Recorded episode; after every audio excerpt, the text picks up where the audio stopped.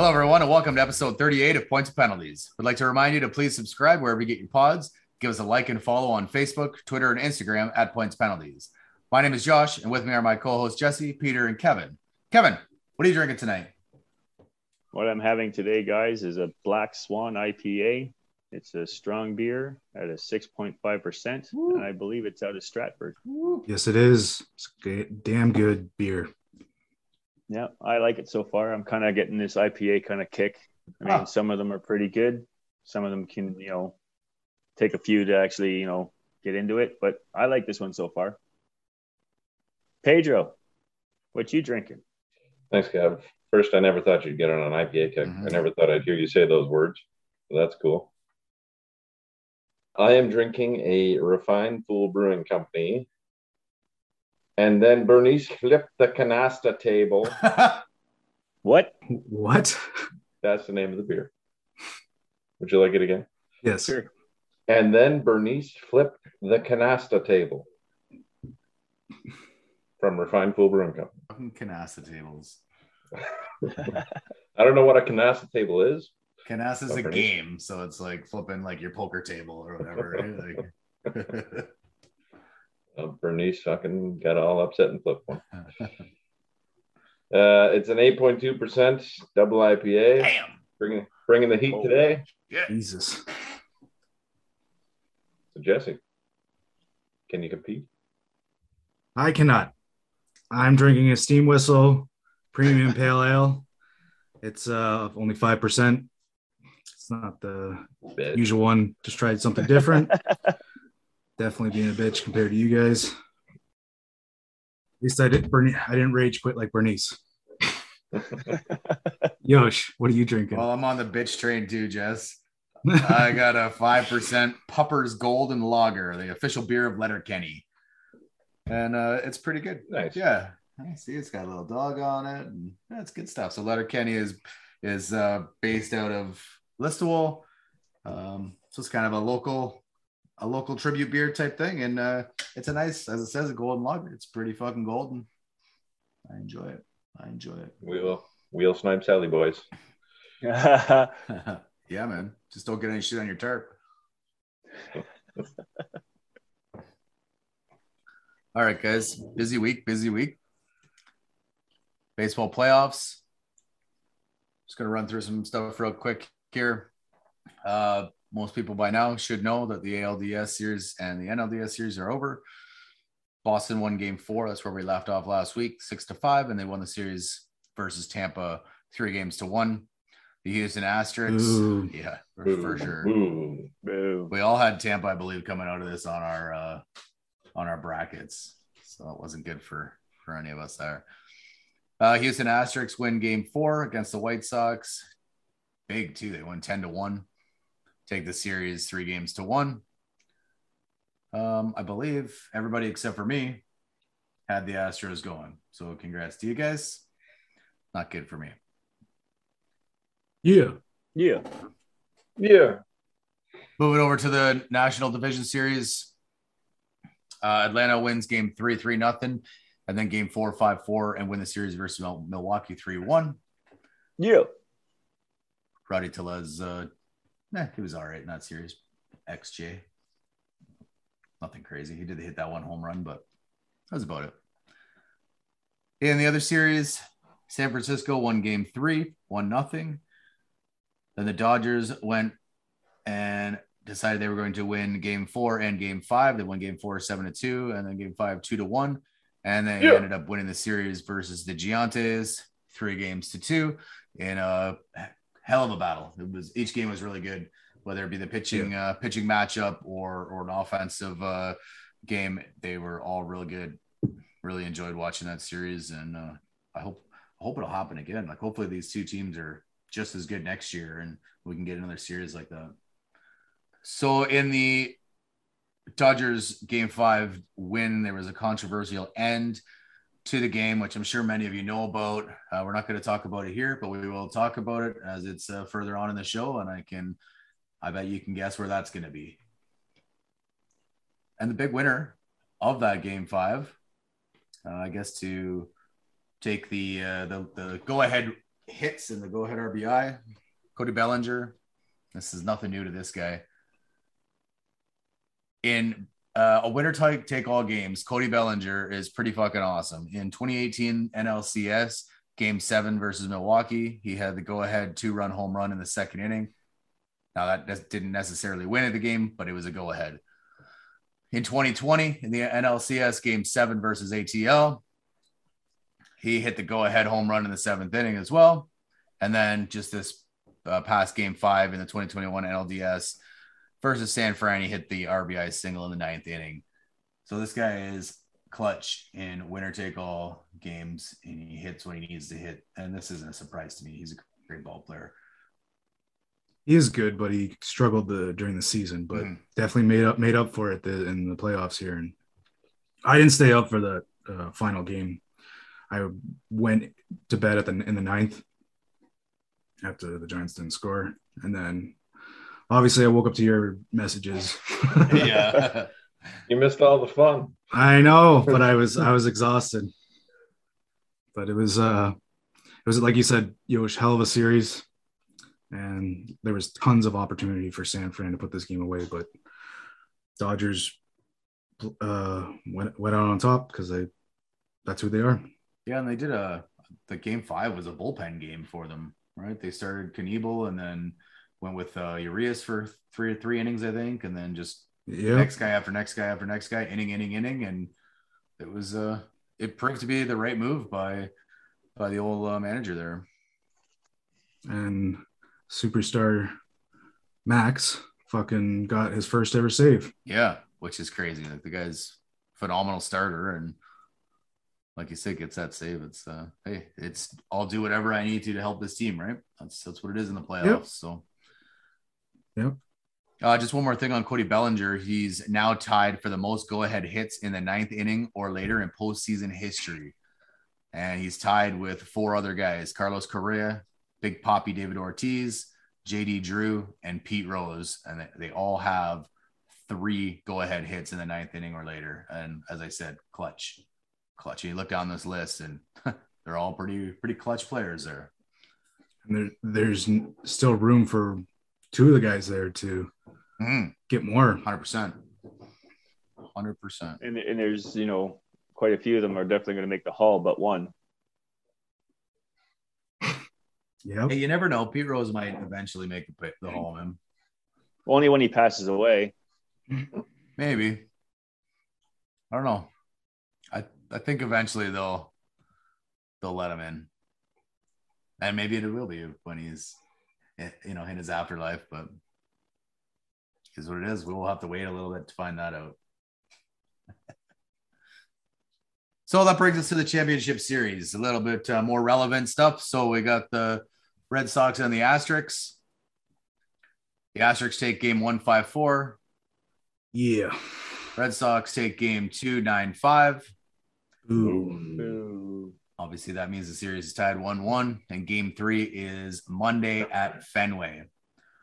Now, the Astros have made five straight ALCS appearances. That's pretty impressive, cheating or, or not. That's that's still uh, that's still a lot of games you got to win to uh, to get into the ALCS five years straight. So, kudos to them on that.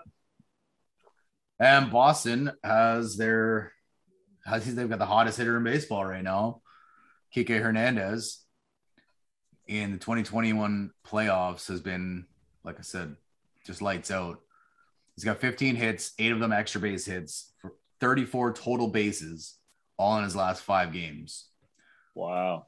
All of which are records in a five game span in history. And the other players to do it. So Hernandez has 15 in 2021, Will Clark 13 in 89, Hideki Matsui 13 in 04, Fernando Viña 13 between uh, 01 and 02 over the two uh, postseasons.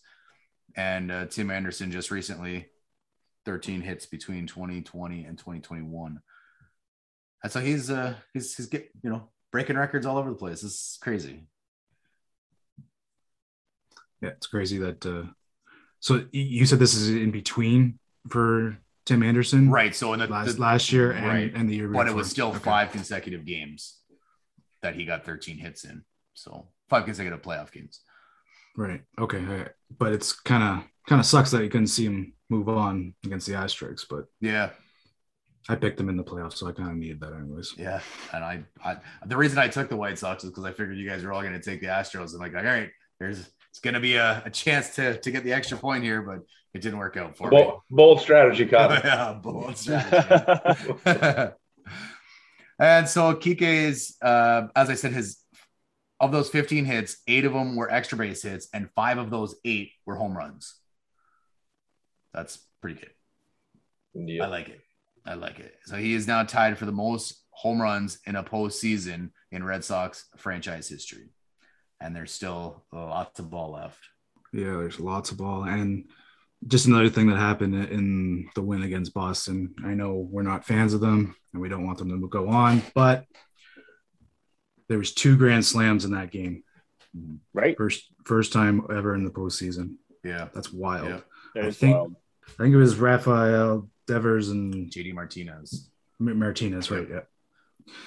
Yeah. it was pretty impressive too, because it was in a lot of the early innings that all this happened too. Yeah, well, Pete and I were watching it at his place uh, before the Leaf game, and we just happened to step out onto the onto the patio, onto the balcony, and it was already four nothing at that point. And we go back in, and it's eight nothing. Like, what the fuck? another one. And I got a I got a notification that they hit a grand slam, but I was like, oh, it must just be a late notification because they already hit one. And then nope, it was the second one. I'm like, for fuck's sakes. Stupid Boston. Stupid fucking Boston. Boston. All right, and the uh, other championship series. Oh, sorry. One other thing about the ALCS that I I saw that I was uh, I thought was pretty funny is I heard that they're going to change the name of the ALCS from the American League Championship Series to the American League Cheating Series, as uh, as the Houston Astros are in it, and Alex Cora is the coach of uh, of Boston, who was a Houston Astro. I thought that was pretty fucking funny. that is hilarious. All right, so National League Championship Series. These guys, as far as we know, aren't cheaters. Uh, so Atlanta Braves, LA Dodgers, as we had alluded to before. Atlanta takes game one, three, two. Yeah. Yeah. And uh, game two is tonight, which it's actually it's on right now. Um, and I believe the Dodgers are up right now.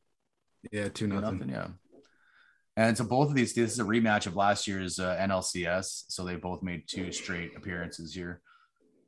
That's uh, you are we gonna add cheating to this one too? Because they're both it's the exact same guys. I mean, maybe, maybe, but only because it's uh only it's convenient that way somehow.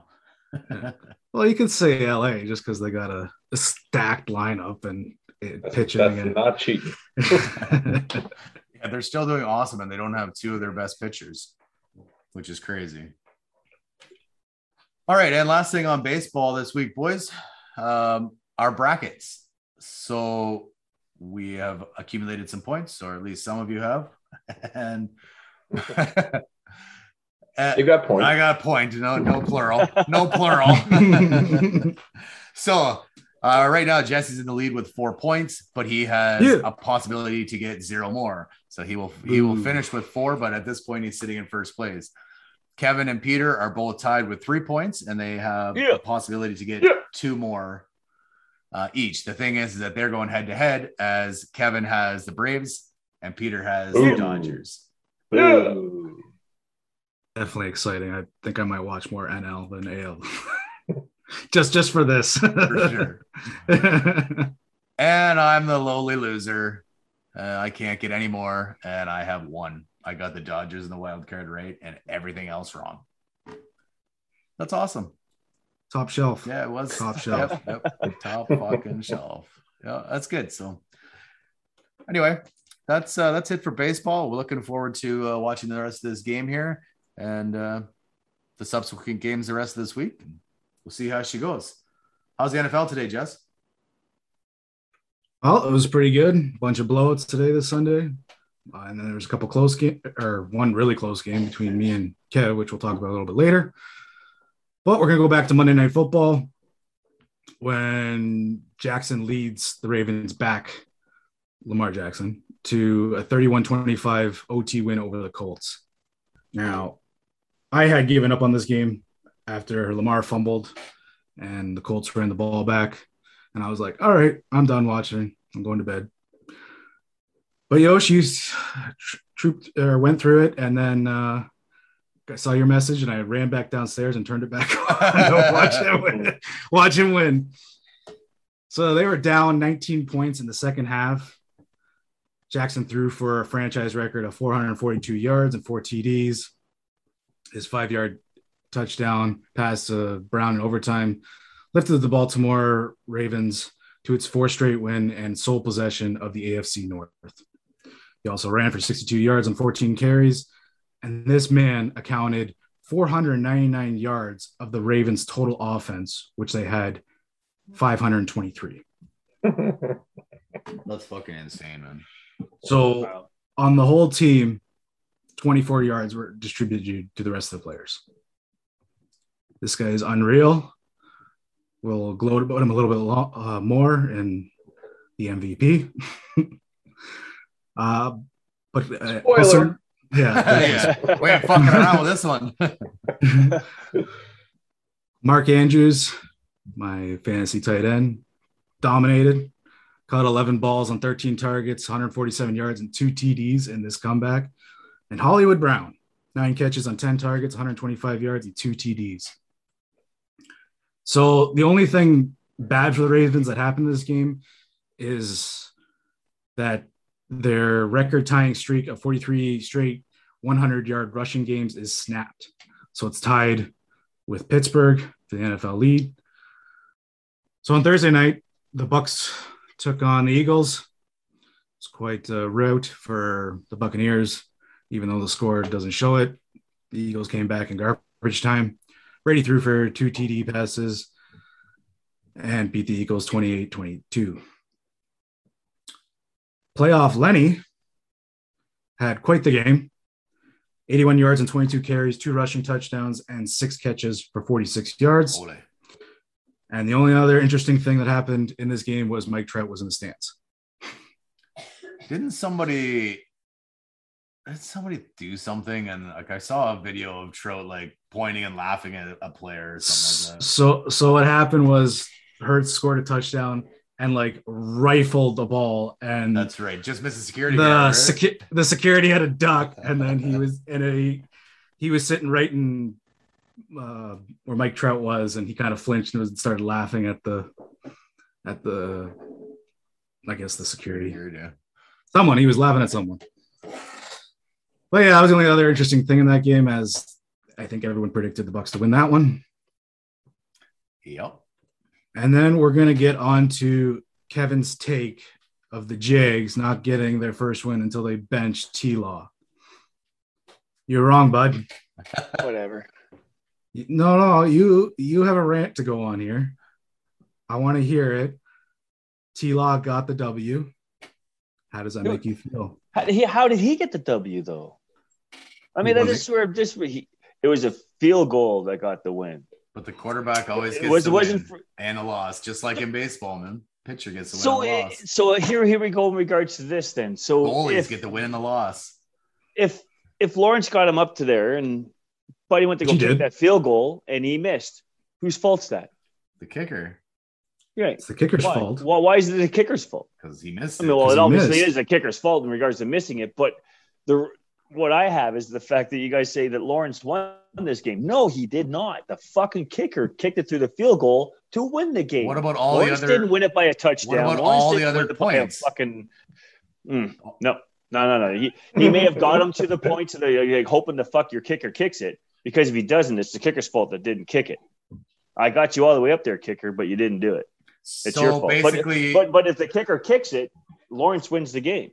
so we should take away a lot of Tom Brady's wins because the, the kicker, any win that for any quarterback, then that a kicker kicks, you're saying that should be should be stricken from the fucking record book. You didn't get that W.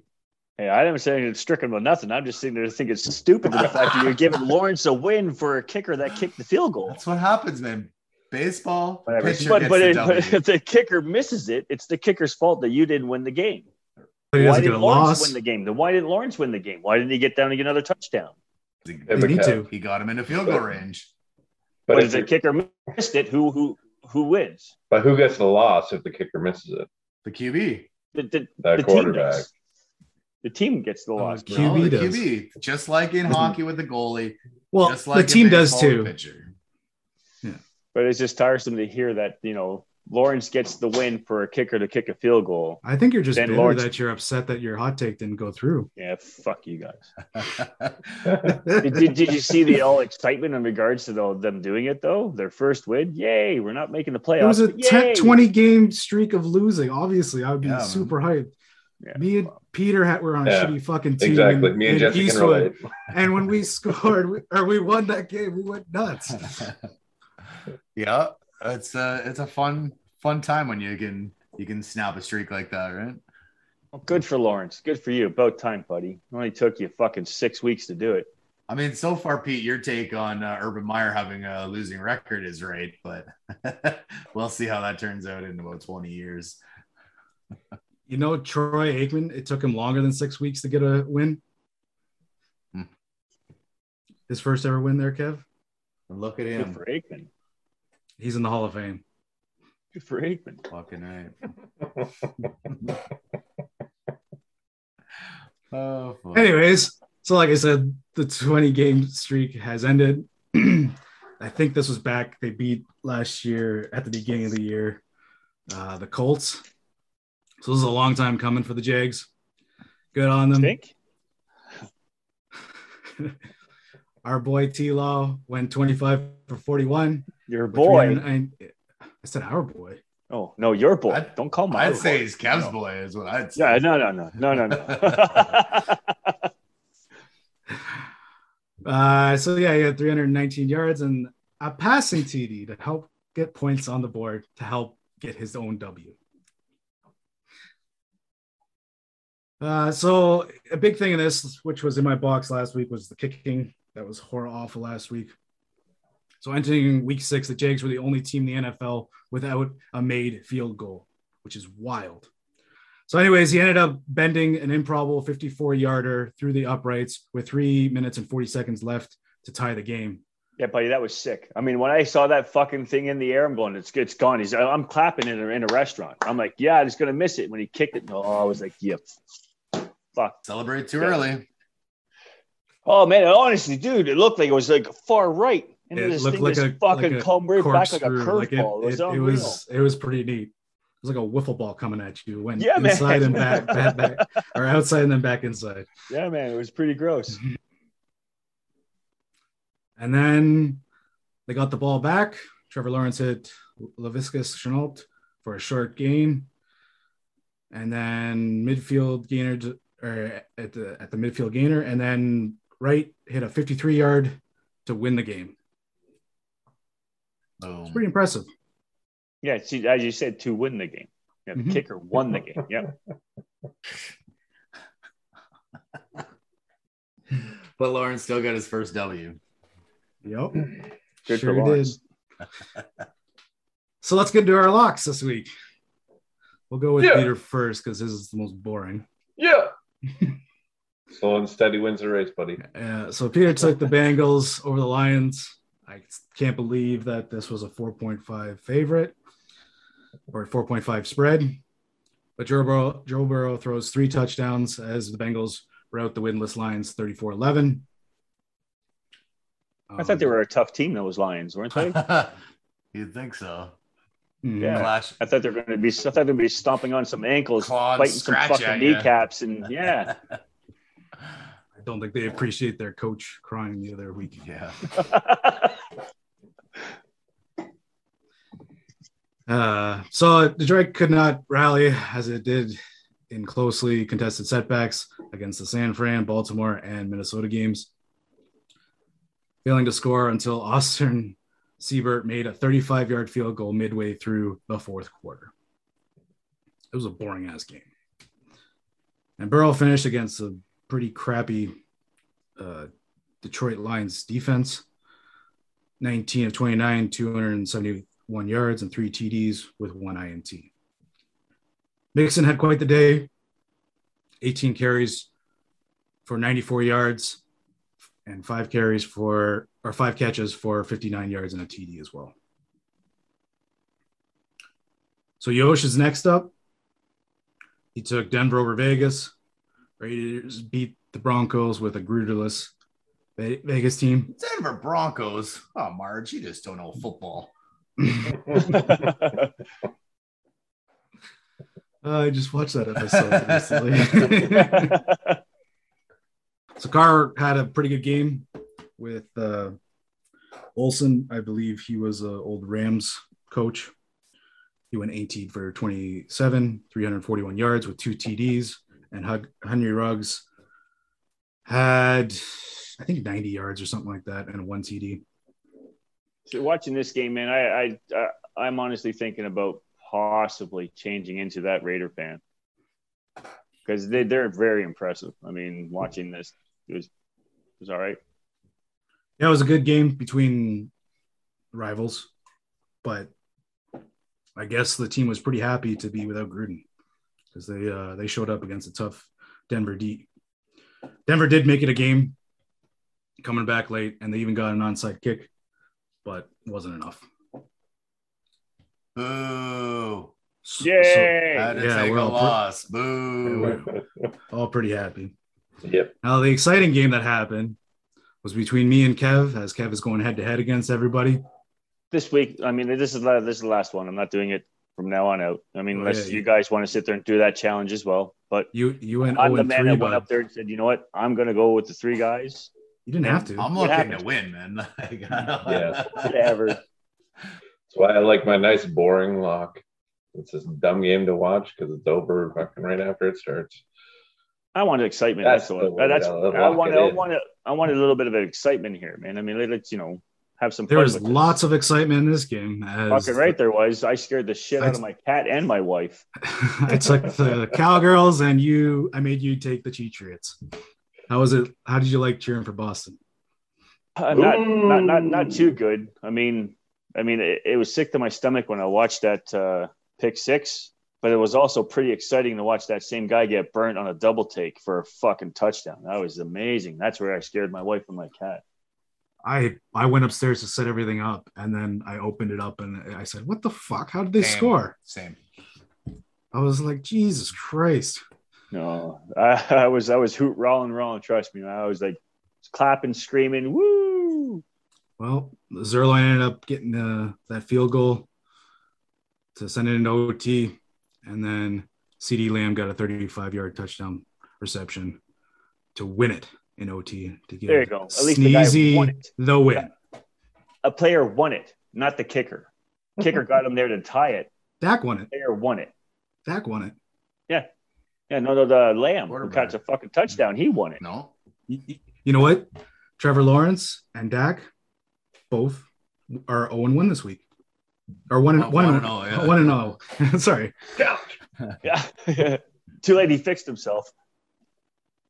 I was just trying to throw shade at yeah. Kevin. Failed miserably, but whatever. so for the locks, we got Peter at four and two. Yeah. We got Jesse four and two. Ooh. We got Josh four and two. Yeah. yeah. And Kevin at two and four. Why do have that to end, Kevin? Because it's not like, exciting at two and four, man. you shouldn't have a losing no, no, record in your lock of the week. Come on now. Now, now the, everything's going to change, you boys. You watch. Fair enough. That's where that's what we're all about is changing everything. Yeah, but uh, again, I'd like to see one of you guys also step up to a challenge and sit there and challenge one of us to all like uh like what I've just done. I mean, it might happen. Afraid? You afraid? All of you? to do, you know, to have a an actual challenge? Well, I got a real good lead. I'll do it.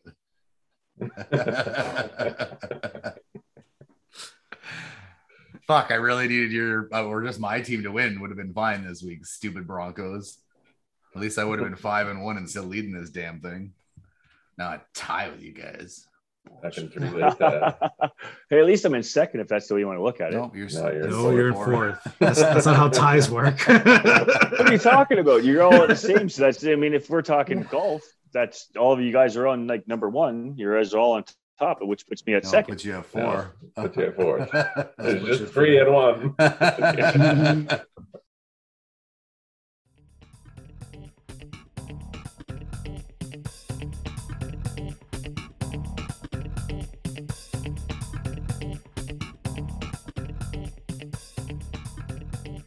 So this week's MVP, as Jesse alluded to earlier, Lamar Jackson for putting on a show on Monday night. So here's how he did Monday night. He became the first quarterback in league history to complete 85% of his passes in a 400 yard game. The first player in NFL history with 400 yards passing, four touchdown passes, no interceptions, and 50 yards rushing in a game. The highest completion percentage in a 40 pass game in NFL history at 86%. That's 37 to 43. That's insane. And those are his numbers for the actual night. But that's not the only record he broke. So with Sunday's 34 to 6 rout of Los Angeles Chargers, Jackson set the NFL record for the most wins by a quarterback under the age of 25 since the 1970 merger. His 35th victory moved him past the great Dan Marino. Jackson is now 35 and 8 and doesn't turn 25 until January 7th. And no quarterback under the age of 25 has won more than 30 games in the past two decades. He's already at 35. which is wild. It is wild. Absolutely crazy. A lot of good quarterbacks in the last 30 years, and none of them have this kind of record. This is fucking mediocre at best, isn't it? This guy's like a like a live video game. Just watching him play is just unbelievable. Like back in the day when you always used to play with Michael Vick and Madden because he was the most fun. Yeah, That's Jackson. yeah, live. Bo He's Jackson better. and uh, Tecmo Bowl. Yeah. Yeah. Yeah, Yeah. he's uh he's pretty amazing, man. Some of the shit he can do, and he's always uh it's always a good game to watch. Just so just to watch him run around the field and create plays, make plays. just watch him fucking ad lib and do his thing. Yep. This is my guy. I said this before at the beginning of the season that he was going to have a really good season. Like, I know Yosh, your boy Dak, has been pretty good. He struggled today in the red zone. He turned the ball over twice, but Jackson also turned the ball over last Monday, which that was when I went to bed. But still, he's he's doing unreal things right now, and he's gonna soon break all of Vick's records. I think. Yeah, I'm pretty sure. I'm not sure when, but before I said that I wasn't sold on this guy being this this superstar quarterback, but uh, he's he's making it hard for me to to continue that thought process because he's fucking good. Mhm. Yeah. He's fucking Yeah. good. You might want to change your mind on that one. Yeah. Yeah. Yeah. He is carrying that team. Oh yeah. I think. Like I know the defense, the defense shows up here and there now, but they also have a few injuries as well. But he is the only guy on offense. Well, like Mark Andrews and Hollywood Brown are showing up, but he's still got to get them the ball. So, Lamar Jackson for being an absolute fucking superstar, Beast. breaking a bunch of records. You're our MVP. Cheers, boys. Cheers. Oh fuck, that's tasty. Yum yum. So show. All right, guys, we're gonna jump into the NBA. This won't take too long as uh, you know, preseason. That's pretty much it. Not a whole lot to talk about. We will be talking about basketball more and more in the coming weeks as uh, as the regular season comes along. So preseason is now complete as it finished up on Friday. So just to give you some notable teams and where they uh, finished their records. So the Bulls and the Knicks four and zero. The Heat with the newly acquired Kyle Lowry are five and one. Yeah. The Nets with uh, the Kyrie-less Nets are three and one. Raps were three and two. Yeah. Sixers were two Yeah. and two, and the Bucks were one and four. So there's kind of the big name teams there in uh, in the East, and of course our Raps. And I mean the Bulls. Holy fuck! I don't know if you guys have seen any highlights or or seen any of these games. Yeah, man. They look good, man. Wow. They look they look hungry, like for sure. Yeah. So you got Demar, Vucevic, not Lamelo. What's the other one? Camelo. No. No, the ball, one of the Ball brothers. It's not LiAngelo. I can't even fucking remember. Uh, Zach LaVine is the other guy for their big, their big four, and they are looking great. Really They are. are. I But that's it's still preseason, though. practice. This is only yeah. preseason. Yeah, this don't mean shit, but this is preseason. No, but I mean, you can see that they're already gelling together and they're they're playing well together already. And I think that they're only gonna continue. I mean, they're not gonna go undefeated, obviously, but No. but I think that they're gonna do uh, pretty well this season, and they'll be uh they'll be a force, I would think. Uh, the Knicks, Kemba Walker looks good in blue, and uh, he's gonna be a nice uh, companion to uh, Julius Randle. As I said, the Nets are uh, Kyrie-less, but we'll get to that in just a second here. And then jumping over to the West, so the Golden State Warriors, 5 and 0. Mavericks and the Sacramento Kings, 4 and 0. 2020 NBA Finals runner up. The Suns were 3 and 1. Jazz were 2 and 2 after having a stellar fucking year last year and then faltering again in the playoffs there. And then everybody's favorite, the Lakers, at an 0 and 6. oh, these guys are shite. Preseason, But But- it's preseason for sure. I, I don't think I don't think these old geezers are going to be able to gel. I tell you that. You don't think? I mean, they're No. they they all have lots of experience. They should be able to, you know, work with each other. And Should should be able to. I mean, I think it's going to be come down to who who's going to start crying because they don't have they they're not touching the ball enough. The bitch. I'm kidding. I don't know. I I I, don't, I honestly don't see these guys making anywhere like into the finals. They're not making finals at all this year. I don't see it. Do they make the playoffs? Well, I'd hope so. Paper they probably should because of their talent and their experience, but I'm going to say no. Ooh, see, I knew I could lure you in with that one. Uh, That's a hot take. Oh I'm man, or no. or it's another bad take. No, either either or.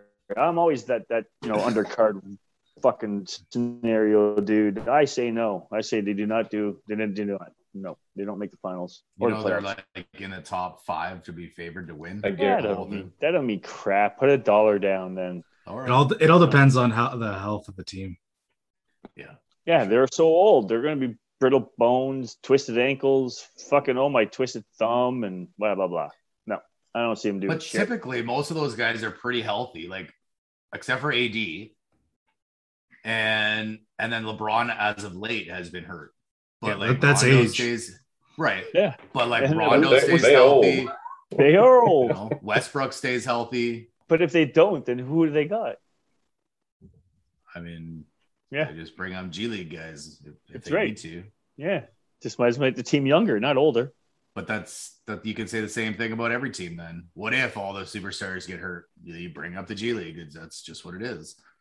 Anyway, I just want to go through some of the uh, some of the notable teams. Uh, you know, the teams that you thought would be better or maybe worse in the play in the uh, preseason. And again, don't read too much into this because It's preseason. I don't think an 0 6 Lakers means shit. I think they're making the playoffs, and I think they're probably going to make the conference semis. Is what I'll say. Good luck.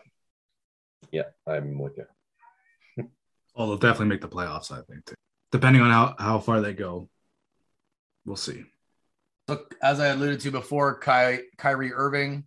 So, the Nets have decided that Kyrie will not practice or play with the team until he complies with New York City's COVID 19 vaccination mandate for players. Now, last week we had told you that uh, New York City had said that it was okay for him to practice uh, in the practice facility because that was a private building. And so that was fine. But the Nets have said, nope, if you can't play, there's no, you're not practicing, you're not doing anything, you're they're basically they're putting them on the bench. They're saying, get your shit together, get this vax, or you can't play. And at this point, he's not playing. So he has said that he still hopes that he can play for the, the Nets this season. My assumption is that he's hoping that things get relaxed enough where that rule or mandate will be uh, lifted and then he would be able to play. Uh, I don't see it happening. If there's a mandate, it's, it's only going to be you know, over the next few months, six months type thing. They're not going to lift the mandate, not not mid season. There's no way. I mean, we're almost going to year three of this pandemic. So, like, yeah, we got a lot of this a little bit more under control, but there's still a lot of, Non-vaxxers. well, not just non vaxxers, there's still a lot of cases going around and everything like that. So, it's, I guess you can account that to the non vaxxers, but you got to think, even if they do get this under control, that they're going to leave it in this situation until it's like completely gone, probably. I mean, I agree with the Nets for not allowing him to practice or play. I think this is an extremely selfish act by by Kyrie. What is his why why why isn't he? Is there is there something that that's telling him that or that that, that prompting him not Dude, to do he's this? a he's a flat earther. He's he, he doesn't he's he's dumb. He wants to do his own research, so this will give him lots of time to do his experiments. Yeah. So he said his, he said that he's it's not that he's an anti-vaxxer or that he's a pro-vax. He just doesn't want to get it. Is basically what he said. I mean, Kev, you put you put all these guys in your box the other week for you know you said just get the fucking thing. I mean, Yeah, I think we all agree. But it's kind of uh, I'm glad that the Nets are putting their foot down here and saying, well, too Yep. fucking bad, bud. You know. Yep. And then now they're not going to give him a contract extension either. The Nets, they have, they're not offering him a contract extension as as of yet. And I believe that this is. Well, I mean, why would you? Why would you want to pay for somebody to not play? It's stupid, Right. right? Yep. Especially that high buck. So Now now who's going to pick him up if they go out and trade him? I mean, Lots Well, of teams. anybody, any team that doesn't have a mandate in their city, you only you only go into New York and San Francisco a couple times a year, right? yeah. So, I mean, fuck. I don't really like him, but I would take him in Toronto. You know, he's a good player. I just don't like his attitude and all the bullshit that surrounds him. But Yeah, until we include that same thing that they got. right, Right. I'm just saying that as a player, like based solely on talent, I'd take him every day of the week. Yep. But there's all the other shit that would make me Comes along not with take him every day of the week. Yep. Another guy who I wouldn't uh, I wouldn't touch with a 10 foot pole is Ben Simmons. I don't care how good he could be, how good he was. I think uh, I'm gonna take a word out of Kev's book here. He's a cancer. I don't like him. Fuck him. No Ben Simmons to Toronto. You hear me? That's saying something since we have no one. Yeah. What do you mean, Freddie? Yeah, man. You got Pascal, OG. All right. So Ben Simmons, he ended up practicing with the Sixers on Sunday. Uh, he decided to pull on a jersey with a team that he doesn't want to play for and teammates he no longer wants to play with, but he's manning up and uh, he's still going to play, likely so he can get paid. That's probably what he wants to do. According to, to uh, Coach Doc Rivers, Ben Simmons will play when he's reconditioned and ready, which is obvious. He's they're not going to throw him in there right away even though I'm sure he's been working out on his own, but you still gotta you still gotta do team workouts and and uh, shit like that. So now Friday, this coming Friday should be pretty interesting. If Simmons is ready or if he's not, he's gonna be in the building. And it'll be interesting because we all know about the fans in Philly and how friendly they are. And so it'll be interesting to see how 20,000 fans uh, are going to be ready to make him cry and make him, you know, boo him out of the building because he doesn't want to be there, and the fans say "fuck you." They give him the old, the old double bird. so that should be interesting to see. I, I think it's going to be loud, and I think every time that he touches the ball for the first quarter, say, it's going to be insane that they're just going to be booing and chirping the fuck out of him, and I think they'll calm down afterwards and you know, especially if he shoots and makes a couple buckets, you know, maybe makes a big defensive play or something. And, and then it'll be about basketball again. But I think for the first quarter, they're going to hate on him pretty hard. And so I heard an interesting story about Ben Simmons jerseys, and it reminded me of a story, actually two two different stories that happened with us and some friends. So, uh, so fans have been taking their Ben Simmons jersey and they've been duct taping over the MMON from their jerseys, leaving the SI and then the S at the end of Simmons. And so on the, the tape, they've been replacing the MMON with XER. So the back of the jersey would say Sixers instead of Simmons. Pretty funny. And I said, so this reminds me of a little story. So we went to a Bills game years ago. And I remember walking, I'm pretty sure we were in the stadium and seeing an old number 51 jersey with the name covered in duct tape and then just Puz, P U Z written on the back on the mm-hmm. team. Now that was for Paul Posluszny, and obviously this Buffalo Bills fan could not fucking spell Posluszny, so he just wrote Puz. It was his nickname too, but, It was his nickname. For it was that it was definitely a good joke. That that'd be my scenario, wouldn't it? Fuck, how do you spell this guy's name? How do you even pronounce it? Fuck Yeah. it, I'm just going P U Z. Puz. Puz. so we should have seen if uh, Kev could have pronounced his last name. Yeah. Niski? No. Close, no? Polsnowski. So after this uh, this game, you know, obviously we we laughed and loved it, and then we went to a Bills game the next year, and our friend Rusty, he took one of my old uh, Willis McGahee jerseys, which, uh, and then he taped over the back of it, and the new guy was CJ Spiller. He had the same number, and so he he wrote Spiller over the over the McGahee, and it just when I heard about this, I'm like, this is totally a Buffalo Bills scenario.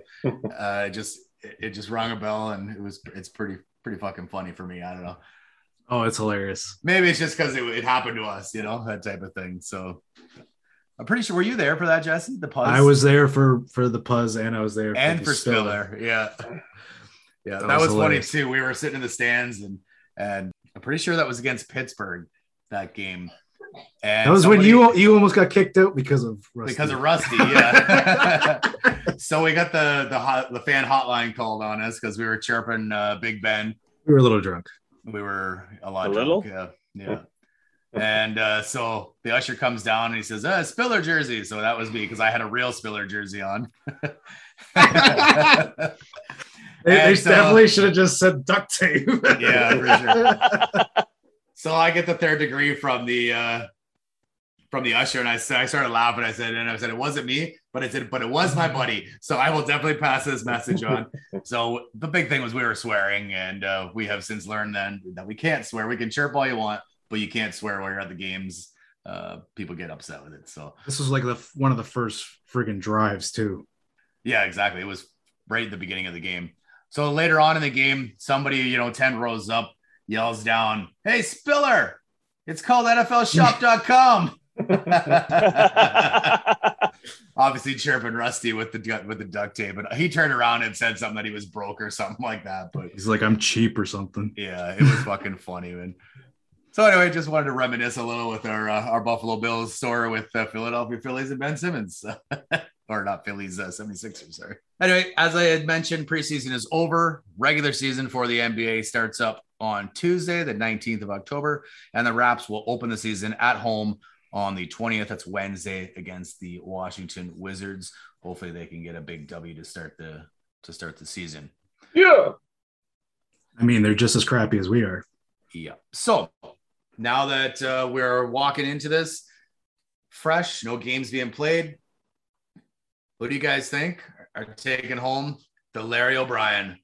As per usual is what we do, right? Isn't it? Or Yeah, we man. sit there and Gotta take our pick. picks prior prior to anything. Gotta I'm going with the Heat. I gotta go with the Heat. Yeah, you said I that said about a hundred times right before. from the yeah. Not sure why, but maybe Kyle. Just That's because right. Kyle. That's right. Would have been funnier if he went with the Raptors.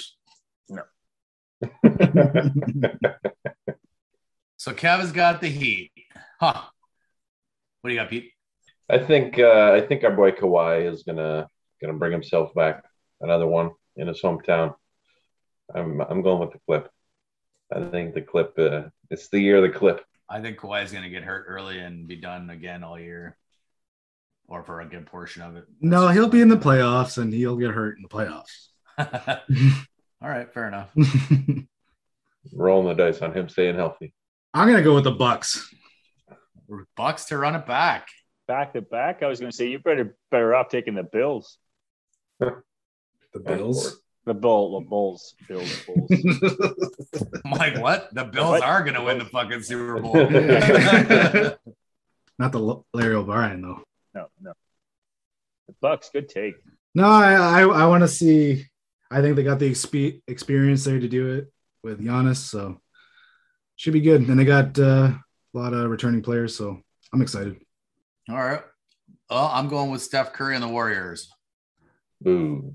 I uh, I like the way that uh, that he plays ball, and you got Klay Thompson back, or should be back. So uh, should be back early. So the Splash Brothers will be back. You got the defensive presidents in Draymond and Andrew Wiggins. Now I haven't heard uh, for the, about the COVID thing with him, but I, I'm pretty sure I saw him in a jersey. So he must have either got an exemption or or got his uh, got his vax. But I did see him in a jersey, so I should have looked that up, but I didn't.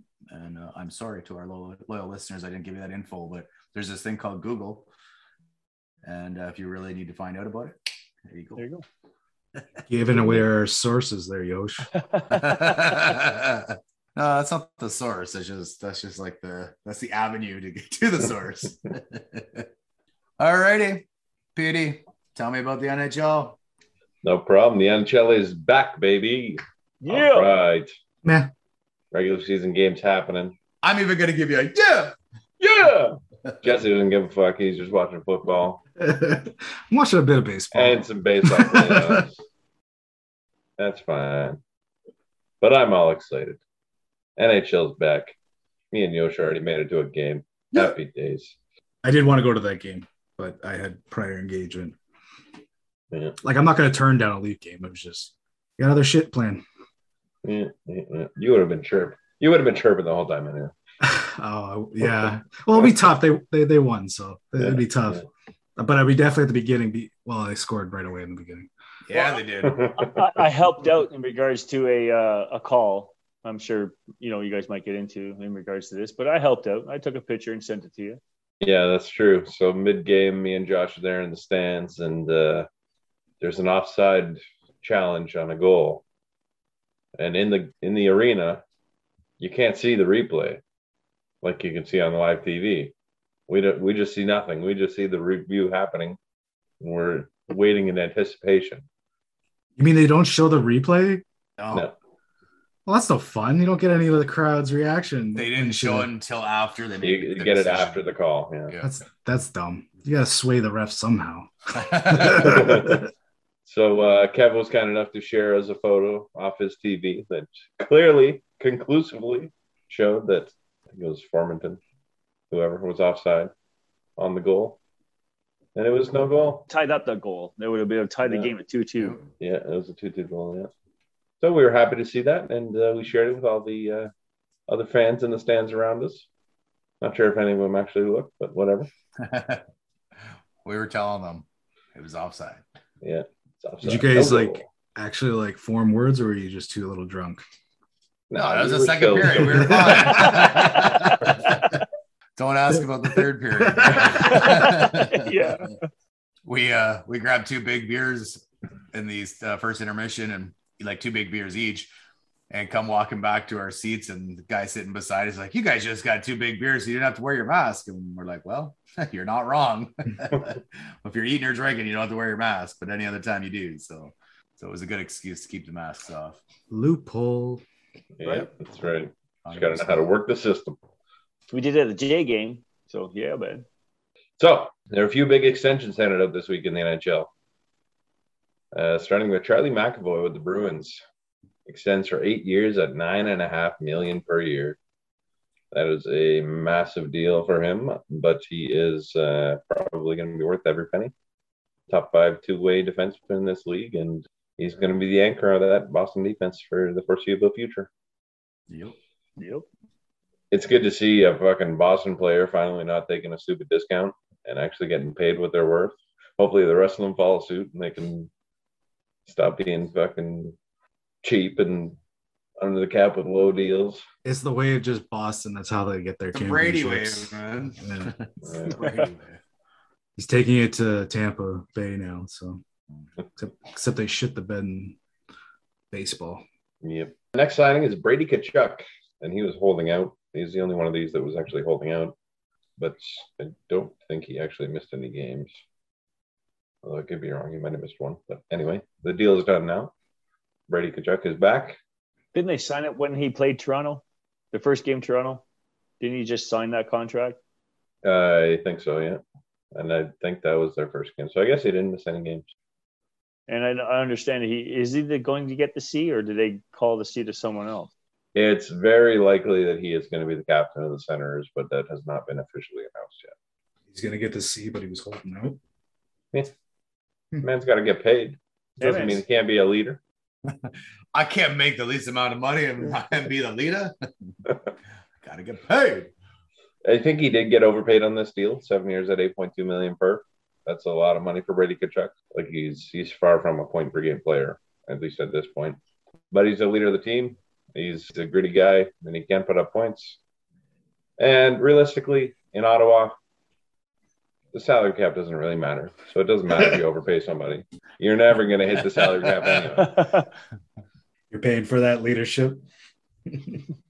got to pay for Tkachuk to be there, so the seats will get filled.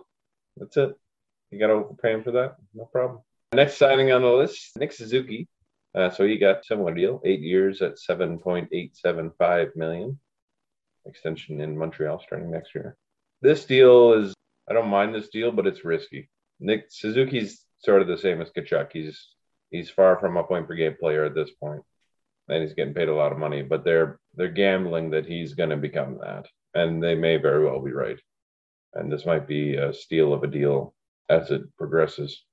Yeah, I, I like this. I like this uh, this signing or extension. I, I, like Suzuki. Played well in the playoffs, and he's just been a solid uh, player since he stepped into the league.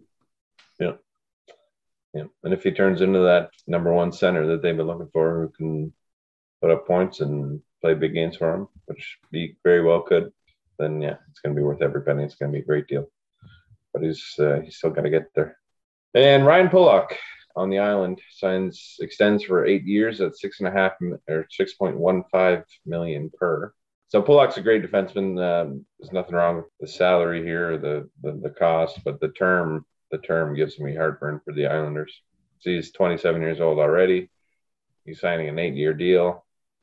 It's fine now, but uh, I think I said a similar thing about Zibanejad in New York paying for what they're worth now, but it's a long term deal. And at the end of it, it might be an anchor on your cap.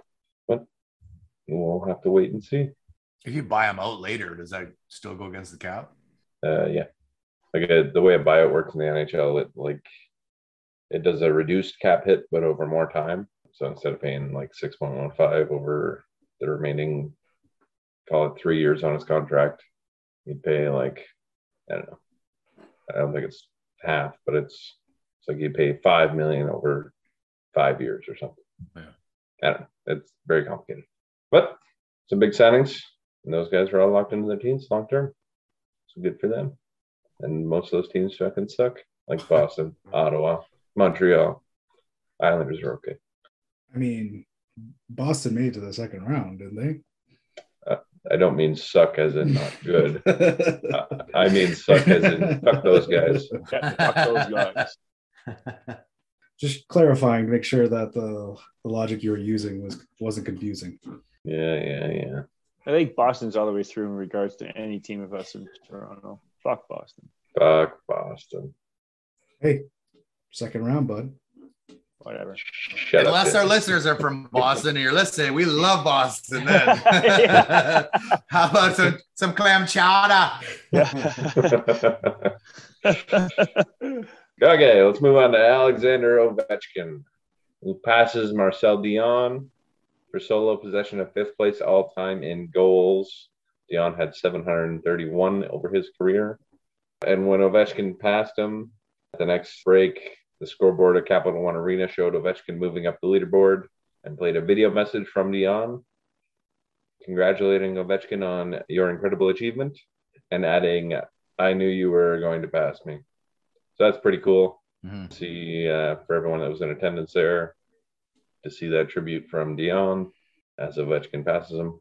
And next up for Ovechkin is Hall of Famer Brett Hull with 741 goals. So with 733 currently, Ovi is very likely to pass Hall this year. Uh, he's only eight goals away. And if he puts up a monster year, which would be like 33 more goals than he has currently, he would pass Jagr as well at 766. I don't think that's going to happen this year, but I think it'll happen next year. I think it's happening this year. I think it's going to happen this year. Ooh. As well, Yosh. I really do. Takes. Hot takes.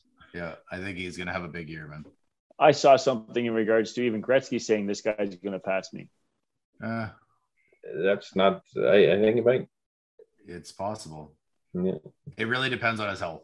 Yeah, and he's yeah. been pretty healthy his entire career. So For sure. And if he keeps on popping two goals a game, I mean that's not likely to continue for long term. But we know that he's a point of player or point of point of game at least, right? At least. So and most of them are fucking goals. So yeah, yeah, I wouldn't surprise you. So he's got three now this season. Is that right? I'm not sure, but that sounds. So uh, he'd, he'd right. be like at 36 then to to pass total for this year to pass Jagr right, type thing. which is Yeah. not unreasonable, but it's No, it's not. It's a lot. Yep, I think he does it. So that would put him in third place then if he did that, correct? Yes. Third place solo. Yeah. Right. And who's he got left? He's got obviously Gretzky and Ooh, Good question. Who is the fucking other guy? is it Mario? It's gotta be Mario. It is. It's gotta be Mario. no. Gordie Howe. Shit. Too bad you guys didn't fucking challenge me. Yeah, sure. Challenge. Mario is Sure. 11th with 690. Oh, he sucks.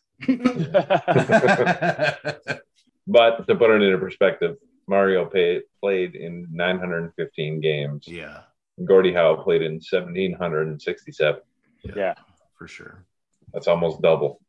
Yeah, I bet if you extrapolate uh Lemieux's stats to equal like Gretzky's games, I'll bet you they are very, very, very close. If not, Mario maybe a bit better. Yeah, I think Mario's a lot better. I think I said to you guys before, I'd take Mario over fucking Gretzky in a heartbeat. I It's- wouldn't, yeah. but that's not that hot of a take. No. No, I'm, I'm I'm not calling it as a hot take. I'm just saying like Mario is like a more complete player than I say in Gretzky. Mario Yeah, would hit. Mario sure. would take back check. Mario Yeah. would fight. Uh, he plays I some mean- defense for sure. Yeah. But he didn't have the longevity, the longevity that Gretzky had. yeah, the No. great one's a great one. Yeah. Because they asked the great one once before, how do you know people are behind you? He goes, reflection in the glass.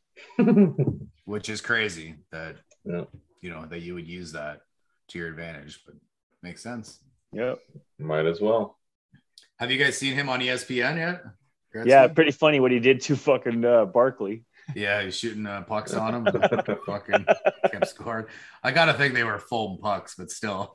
No, I think they're I think they're foam pucks, just the way they're bouncing on the ground. I don't think Oh, they're yeah. real pucks. You're But not gonna fucking laser beam some rubber at fucking Charles Barkley with no gear on. granted, it was Barkley as a goalie, but he's still he was still picking corners and going five hole like nothing. Oh, I mean, I'm just- it's I'm just saying. man. Like, Yeah. I don't think you, you might lose a step, but you don't lose the talent. Yeah. And Barkley is not an NHL goalie. Surprised he was able to get the uh, the equipment on the right hands. Yeah. Well, I'm sure he had some help. He might have had some help. Yeah. Yeah, yeah, yeah. Nathan MacKinnon tests positive for COVID 19.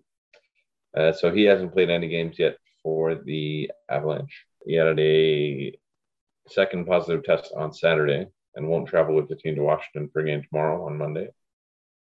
Uh, the coach, Jared Bednar, said after Sunday's practice, uh, MacKinnon missed the Avs' first two games of the season a 14 win over Chicago and a 5 3 loss to St. Louis at Ball Arena after testing positive last Monday.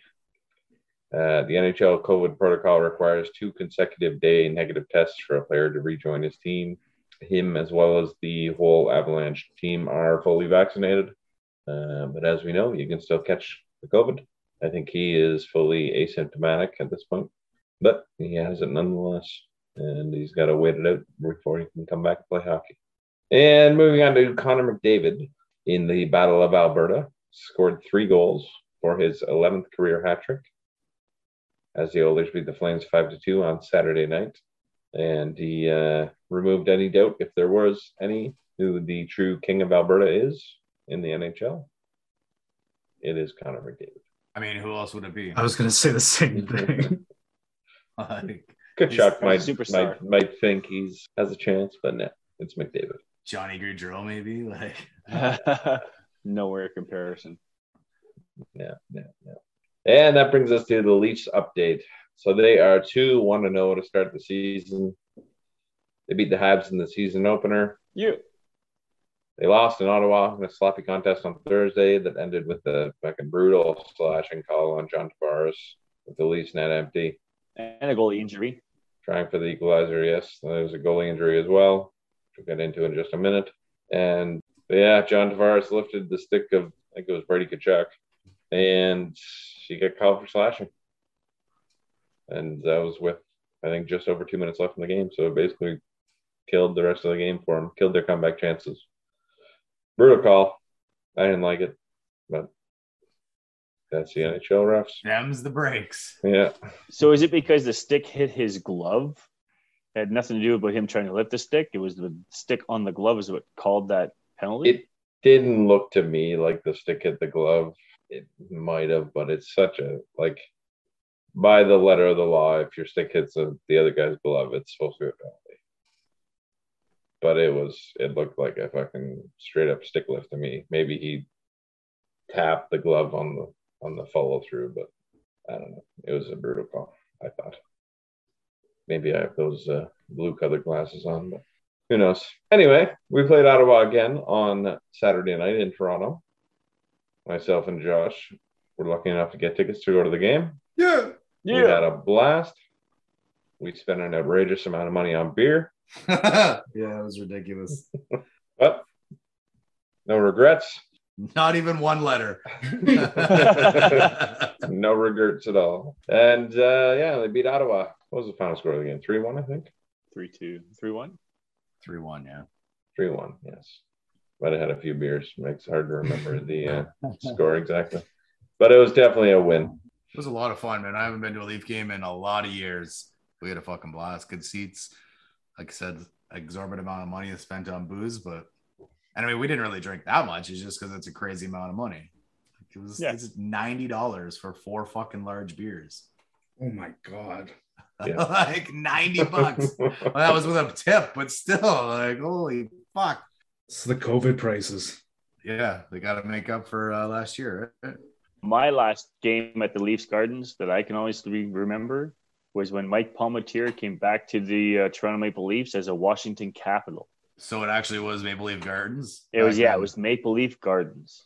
Have you It was the never last- been to Scotiabank Arena ACC? I've never been to an NHL hockey game other than the time I was 10 years old in Oh, Toronto. Kev. Have you been to the ACC? I've been though? to more. I've been to the ACC for a Raptors game. I mean, yeah, but I've never been for an NHL. It's fun, man. We got to change that, Kev. I mean, I was 10 years old. Holy fuck, that's a long time. That was when the dinosaurs roamed the earth. Yeah, man. Yeah, man. But I, I was close enough because my where where we were sitting with my dad and I, we were close enough to the Washington um, Capitals locker room that we got to see Paul Palmateer, my idol goalie, come walking out. So that was that was my highlight when I was ten, and that was uh, that was the shit. And you remember it to this day. Because he was your hero, were you cheering for Washington? Yeah, I would say yeah. Oh, what a traitor. I probably was, but I mean, just to see your idol, I mean, as close up to like you know, I don't know, like a spitting distance away. It was it was decent. It was awesome. Yeah, it's pretty cool. Yeah, we had a lot of fun, man, You definitely need to get to another game, Kev. for sure. Amen. It's gone all corporate. I mean, before I remember going to games like several times at the Gardens just because it was so cheap. No, I got there because because of corporate. yeah, it's definitely not cheap if you're buying tickets, but up on the nosebleeds is still it's a you know it costs a little less money, but it's still a hell of a good time because that's that's where all the regular fans sit, right? Pretty much seats down in the lower bowl, and I don't know, it didn't seem to be as crazy as it could have been last night, in at least in the lower bowl, but it was still a fucking blast. And they said it was gonna fill up. It said twenty thousand strong, but we figure maybe fifteen it was uh, seemed kind of empty to me anyway to for, for a saturday night but you know it is it is new we're letting everybody here or letting the venues go at 100% and people are probably still afraid and so on and so forth so yeah, for but sure. he- hell of a fucking night so thanks pete No problem. Thanks for coming. Like you said, the attendance wasn't didn't seem like it was full. Maybe that has something to do with Matthews not being in the lineup. Uh, so he missed the first three games of the season, recovering from off-season wrist surgery. But he is expected to make his debut tomorrow on Monday versus the Rangers. So it'll be nice to see him get back in the lineup. He's already behind the eight ball, three goals behind Ovi for the Rocket race. and uh fucking uh mcdavid Yeah, that's yeah, and I think there's a few others up there too. There's at least one other hat trick I know. of. Forget who. Well, there's a few. I mean, you had Bertuzzi's, you had um, Bertuzzi, that's right. a nephew. You had Bertuzzi's nephew score four in a game and still loses. Did he score four? I thought it was just three. He- He's giving you the look of challenge. No, no, I did. I did. I don't know how many he scored. four Ortiz's got four total Yeah. for the year and as does kopitar and they're the, they're in the lead Anyway, off to a slow start, obviously, because he has been playing, but I have no doubts that he will get right into that race, if not take the lead in it in the very near future. Sure. Yeah. Yeah. And Peter Mrazek, like uh, I think you mentioned earlier, Kev, uh, injured his groin on Thursday's loss to Ottawa and is expected to be out for two weeks. So, importantly, Justin Holl was also not available for Saturday night's game because uh, he was sick uh, with non COVID related illness. And that put the Leafs in a tough spot since because they're so close to the cap and they're doing all sorts of gymnastics to try and uh, get as close to the cap as they can. They were actually unable to call up Michael Hutchinson from the AHL to be the backup goalie for Saturday night's game, unless they sent down Liljegren to the AHL. But they couldn't send down Liljegren because Holl was sick. Liljegren had to play, so they had to make a choice of either you play basically the five defensemen, and you can call up Hutchinson, or you play with six defensemen and you leave Hutchinson down in the AHL for a game, which is what they did. But you have to have a backup, which they didn't. And that's when Alex Bishop comes into the picture. And who is Alex Bishop, you might ask? I'm asking. Who is he? Because he's not an NHL player and he's not an AHL player. He is the University of Toronto's goalie so he was signed to a one day amateur tryout so that he could back up Jack Campbell on Saturday night.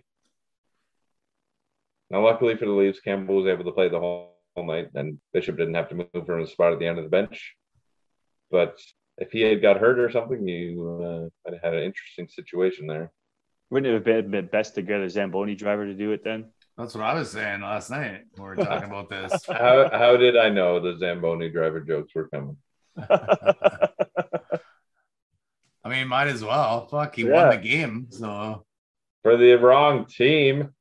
Right, but he's still hey. good enough to win. but he worked for the Leafs. I get it. That's why they keep him on staff there, right? Yeah, just in case, just in case. I'm surprised they didn't sign him instead of this Alex Bishop guy. Well, I think I think Alex Bishop, like if you put him side by side with David Ayres, who's the Zamboni driver you guys are referencing, I'm pretty I'm pretty sure Bishop would be the better goalie. Like he is. We'll never know. He is a goalie. we'll never know. He's a, he's a goalie at the University of Toronto. What's his record? No idea. Zero zero.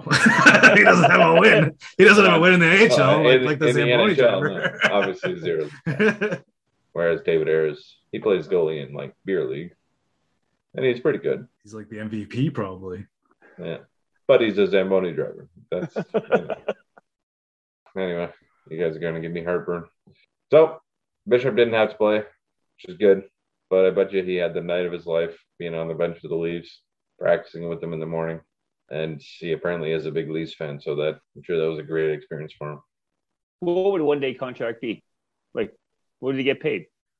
Honestly, I have no idea. I don't know if he got paid at all. He might have, but it was a it was a tryout contract. But he sat on the bench. What is he trying out for? He's trying out to make the team. On the bench. Let's see how well you sit at the end of the bench. you did great, but we're not going to take it. Sorry, no idea. I, I'm sure they, if they didn't pay him, I'm sure they made it well worth his while to to practice with the team and to be there. And I'm sure he got a nice steak dinner or something out of it. If I was a good goalie, I'd take that deal. A Leaf jersey too, and all the signatures on it. Well, he would have got all the equipment, like not his under, like a uniform. So like the pants, he would have got all that, right? Yeah, yeah, yeah, for sure. I'm sure he's not complaining for about sure. that. Going back to his university friends, going, look what I got, look what I got. Mm-hmm. Yeah, he's got exams on Tuesday. Apparently, uh, he was so nervous that he couldn't sleep. For his players, usually do a like a, a nap the day of the game, but apparently he couldn't get to sleep. So instead, he studied for his midterms that are coming up on like Tuesday. Good, smart kid. Yep. And last bit of Leafs news: uh, the Leafs are expected to be the second team in the NHL to loosen game day dress code restrictions, following in the footsteps of the Arizona Coyotes. There's a very good chance that Matthews influenced this decision, as he's voiced his displeasure, with strict dress code I don't mind wearing a suit, but it gets old pretty quick, Matthews said. I think it'd be fun to wear different things and be able to express yourself similar to what NBA or even the NFL does. So I was a little nervous when the Coyotes first uh, loosened their dress code because there's part of me that is afraid that Matthews is going to jump to the Coyotes as soon as he's an unrestricted free agent. But maybe this is the piece that changes his mind and he can stay a Leaf forever. I don't think he's gonna go to Arizona, man. I know that's where he's from, but they're fucking shit. They're shit right now. They're gonna be shit for a few more years still, and he's gonna want to win. Even if they have arena, I mean, they still gotta have the arena, right? No, but listen, boys, they are going to be shit for a few more years, and they don't have an arena right now. But his contract is for another whatever it is, four years, I think, in Toronto. At that point, because they have like half the draft picks in this coming draft. Yeah, that's an exaggeration, but it's egregious how many draft picks they have. They're going full rebuild, and by the time that his deal expires, they'll be on the path as long as they don't fuck it all up to being a really good team. They'll fuck it up. Probably. We can only hope. If we're going to keep Matthews, man, you can only hope. Yeah. And who knows? He might want to stay here anyway because it's, you know, he's in the hockey mecca and she's superstar. He's a superstar and he's he seems like he likes the attention. I don't know if he'd want to go to Arizona. He probably does. But you you would because it's home. Yeah. You always want to bring a championship to wherever you're locally from, right? Yeah. You ain't gonna do that if he goes to the Coyotes. I tell you that. Well, let's let's work on getting the Leafs out of the first round here. Fuck up, Jesse. oh fuck. and on that note, let's move it on to the other stuff. Kev, what's going on in the CFL? So let's get going into that uh, CFL. So we have the Winnipeg Blue Bombers taking on the uh, Edmonton Elks, which uh, the Bombers beat the Elks on Friday, uh, 26 to 16. With this win, the Bombers have clinched a playoff berth. And I'm telling you, man, guys, there's a lot of weeks left in this CFL for them to already clinch. I mean, it's just domination in Winnipeg. There's only five weeks left. It's not that many weeks. Well, either either or five weeks. I mean, there's the, the clinch already. No other no, no other teams so far has done so. so. It's pretty impressive, actually. Yeah. I I think five weeks left for how many little games they play. It's how it's many, pretty. How many teams make it in each division or each conference? Uh, there's only nine teams right now, and I know with the nine teams that are there, one will not be going into the into the uh, the I guess finals or championship. Play, Only one team doesn't make the playoffs. Yeah, that's fucking weak. that's why we call it the crappy football league, there, boys. that's fucking horrible. It's like fucking. It's like rec softball. Everybody makes playoffs. Except one. now we have two games that happened here on Saturday with the Montreal Alouettes that uh, beat the uh, Ottawa Red Blacks 27 to 16 and the Calgary Stampeders went on to beat the BC Lions 39 to 10. Now let's go. Uh, let's get into our standings. Where in the East, Toronto is on top with a six and three record. Montreal, oh, a, three games above 500. Yeah, right. Yeah. Well, we I had, remember it was it wasn't even close to that. Like were, I think they had even at one point. They're at 500 and winning. And winning, right? Now uh, we have Montreal with a five and four record, which is hanging into the second. Uh, Hamilton with a four and five record. Uh, then we have the bottom feeders of Ottawa, which are uh, a two and eight record. Now, if we take a look into the West, what's going on? Again, we have Winnipeg is a nine and one. Like I mentioned, boys, I don't think this team's ever going to lose. Not ever, but I don't think this team's going to lose again until they win the Grey Cup. And then we have Saskatchewan with a five and four record, hanging on to second. Calgary with a five and five record. BC with a four and five record. And then we have the bottom feeders there with the Elks with a two and seven record. How uh, many points do these guys have? Oh, I look up my points. I'll go look up points. I'm just fucking with you, man. I was just gonna play with Jesse with about that too. That's why I left it out this time. Thank you.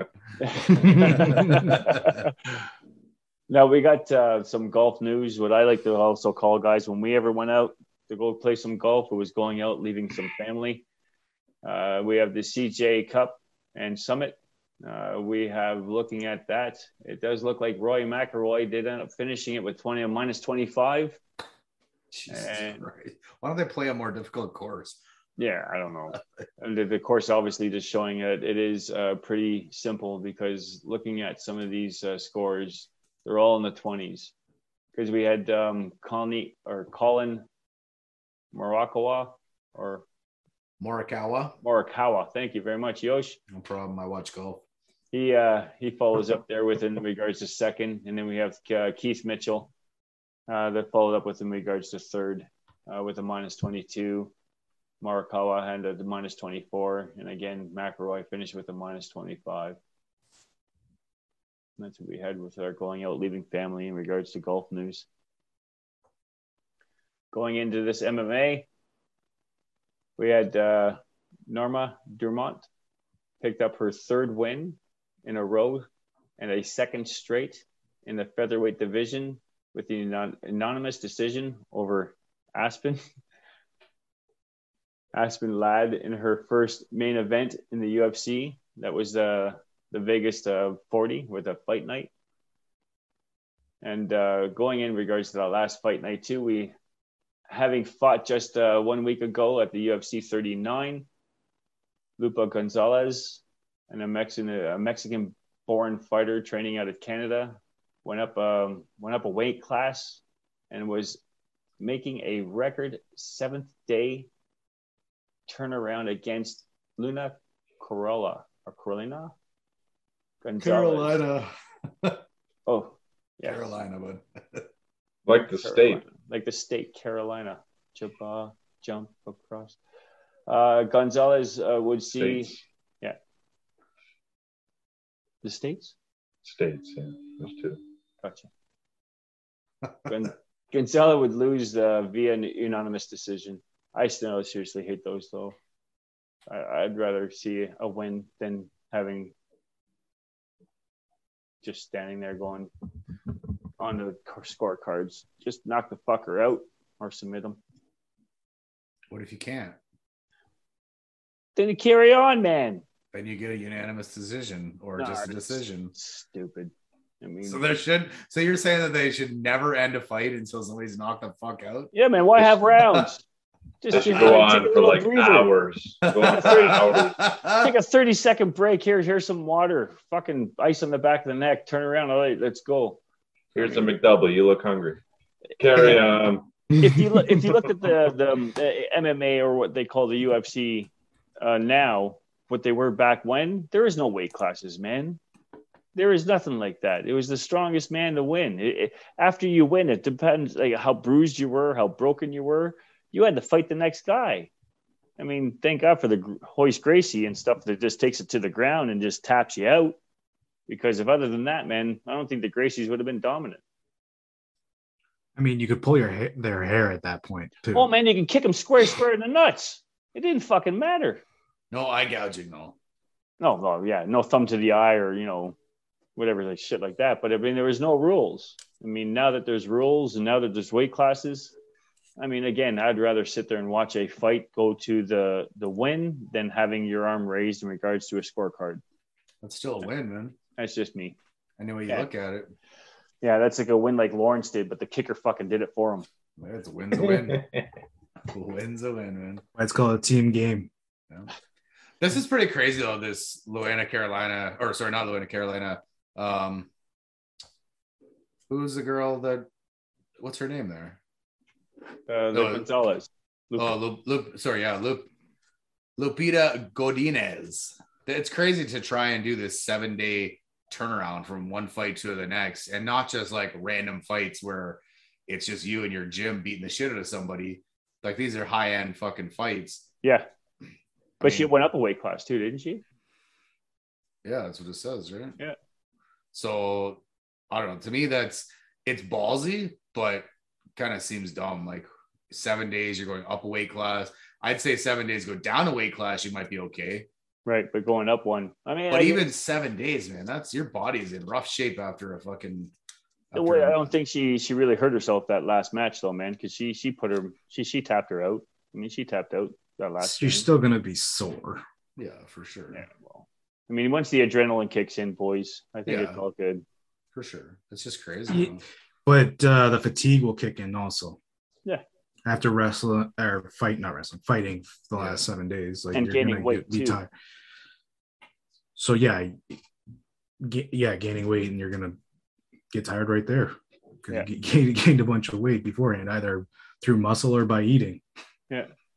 But at least she took it to a decision. It was, wasn't like she tapped out or you know got knocked the fuck out. So bonus to her. And speaking of other bonuses, the uh, our final of the WNBA is finished. Uh, the Sky, the Sky go to beat the the Mercury in the first NBA championship, where Candace Parker joined the Chicago Sky, um, hoping to lead her hometown team to their first WNBA title on Sunday, that accomplishment was done. Uh, they ended up beating uh, the Mercury 80 to 74.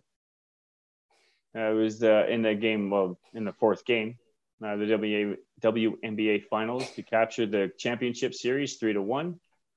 Uh, forward Kahleah Cooper from the Sky was named the NBA WNBA championship final MVP. Uh, she was pretty good. I saw, I saw some of the highlights uh, from her, especially her rebounding. She's got some fucking, she's got a vertical. You can, she can play that girl, or the sorry, that woman. And uh, yeah, I, I from what I saw, she was great. This, uh, this Cooper and is it Cooper or Copper? Oh, I, I think it's maybe Copper. Doesn't matter. Doesn't matter. She was good. And uh, I look for her to, to be continue to, to be good next year. And uh, it's it's interesting. There was a whole lot more WNBA on TV this year, and I I tend to uh, to tune in here and there, um, you know, more often than I have ever in the past, just because I saw it more on TV.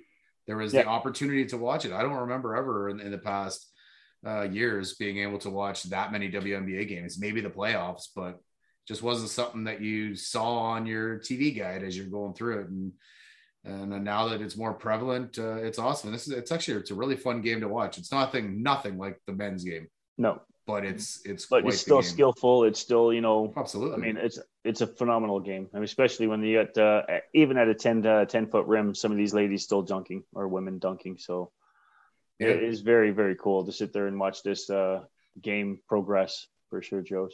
That's, and this is a like this was a matchup of like two goats, right? Like Candace Parker has been phenomenal for hundred years, and Diana Taurasi has been phenomenal for hundred years. So, you know, they're both uh, they're both older players, and and to go head to head in in the finals is pretty sweet. And then Brittney Griner, she was phenomenal dunking, and her defense is is just amazing. So it was uh, like I said, I, I enjoyed watching it. And I'm definitely gonna keep tabs on uh, the WNBA a little bit more next year and try and watch some more games. yeah, maybe change some of their names, but I don't think that's going to happen. But you know, Probably not. They should, but they won't. yeah. Your Uh, favorite team that won that? The Sky. Yeah. Super fucking intimidating. yeah.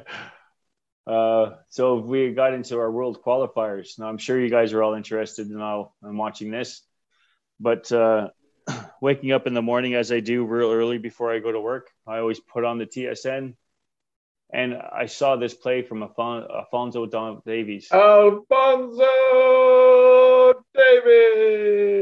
The Fonzie, the Fonzie.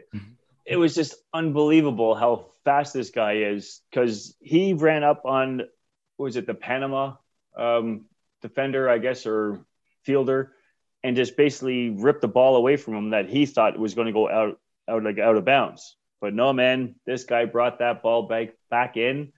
All you see is the Panama guy throw his arms up in the air saying it was out, but it wasn't. The ball did not fully cross over that line, and Davies comes in and scores an amazing goal.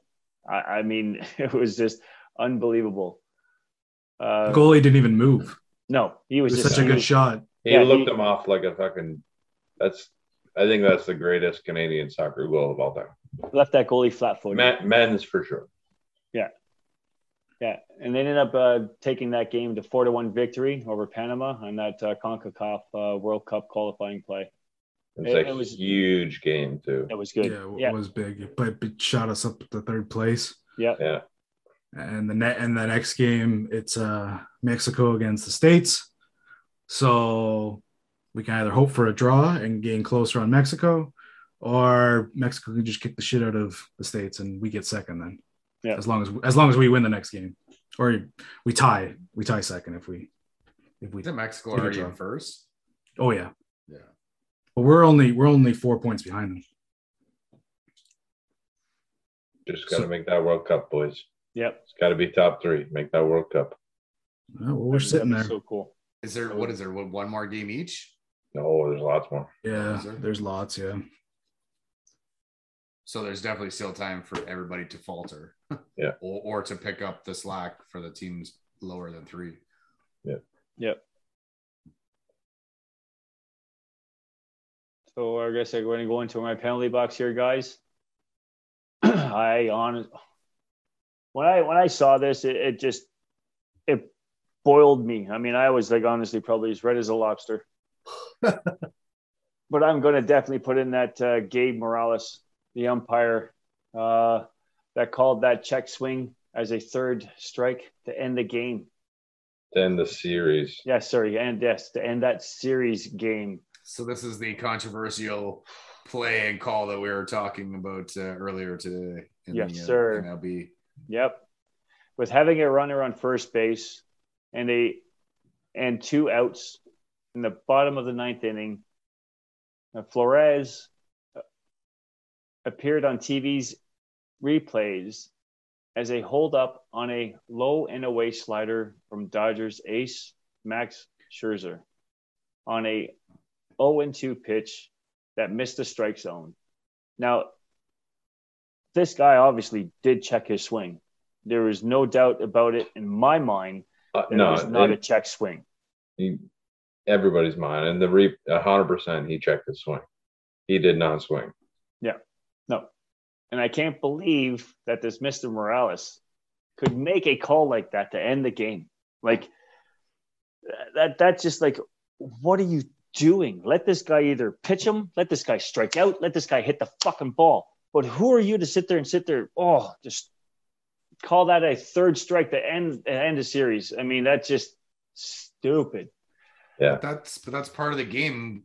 Asking the umpire for a check swing, and it wasn't just the catcher; the other umpire Right, asked- ask ask for it too. right. but- so in, But- in, in my respect, though, man, it, if the guy is unsure if he did or didn't, why wouldn't he just sit there and tell him? I don't know. because you can't.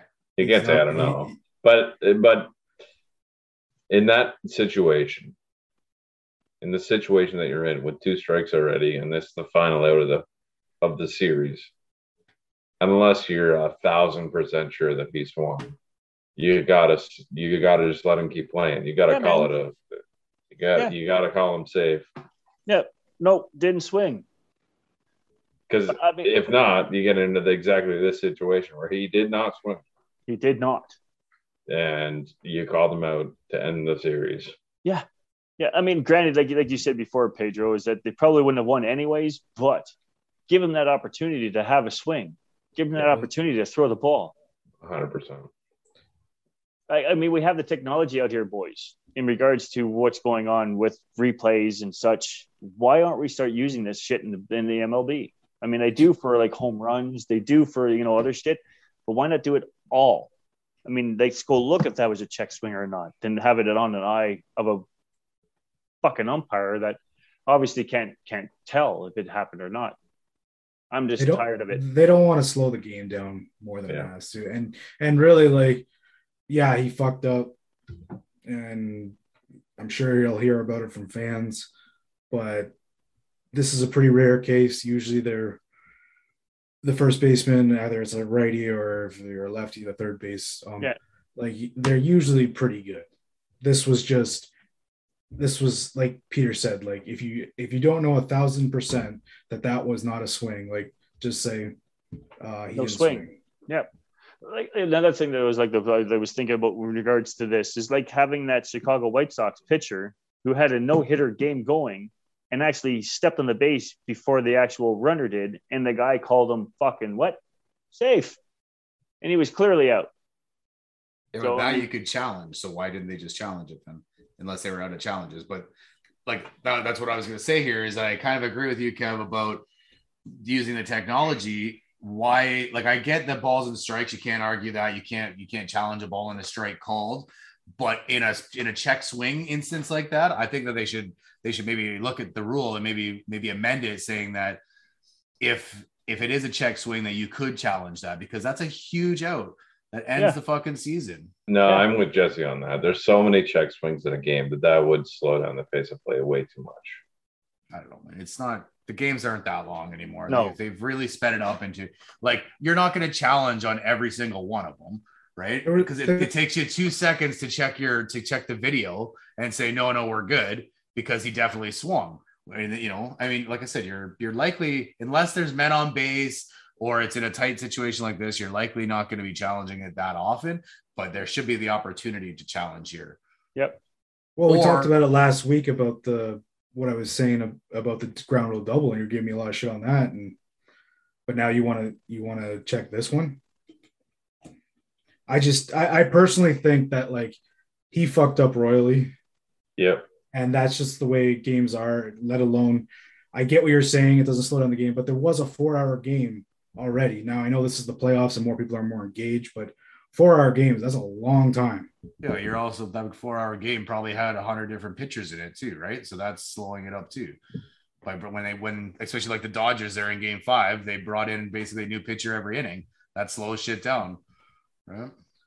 So, Yeah, th- th- that's that's fair, but it's you're right that they've gotten better at uh, speeding up the games, and because they've reduced the pitcher changes. Obviously, it's different in the postseason, but you know, here like another thing could be why don't they why doesn't New York call down and say, yo, that was fucking wrong. Yeah, We gotta, you know, reverse that call, just like they do in the last two minutes of NFL games. that's all- yeah, exactly. You know what I mean? That that's something they could adopt, and then it wouldn't slow it down at all. And Nope. it's not on a challenge; it's it's on the officials. Yep.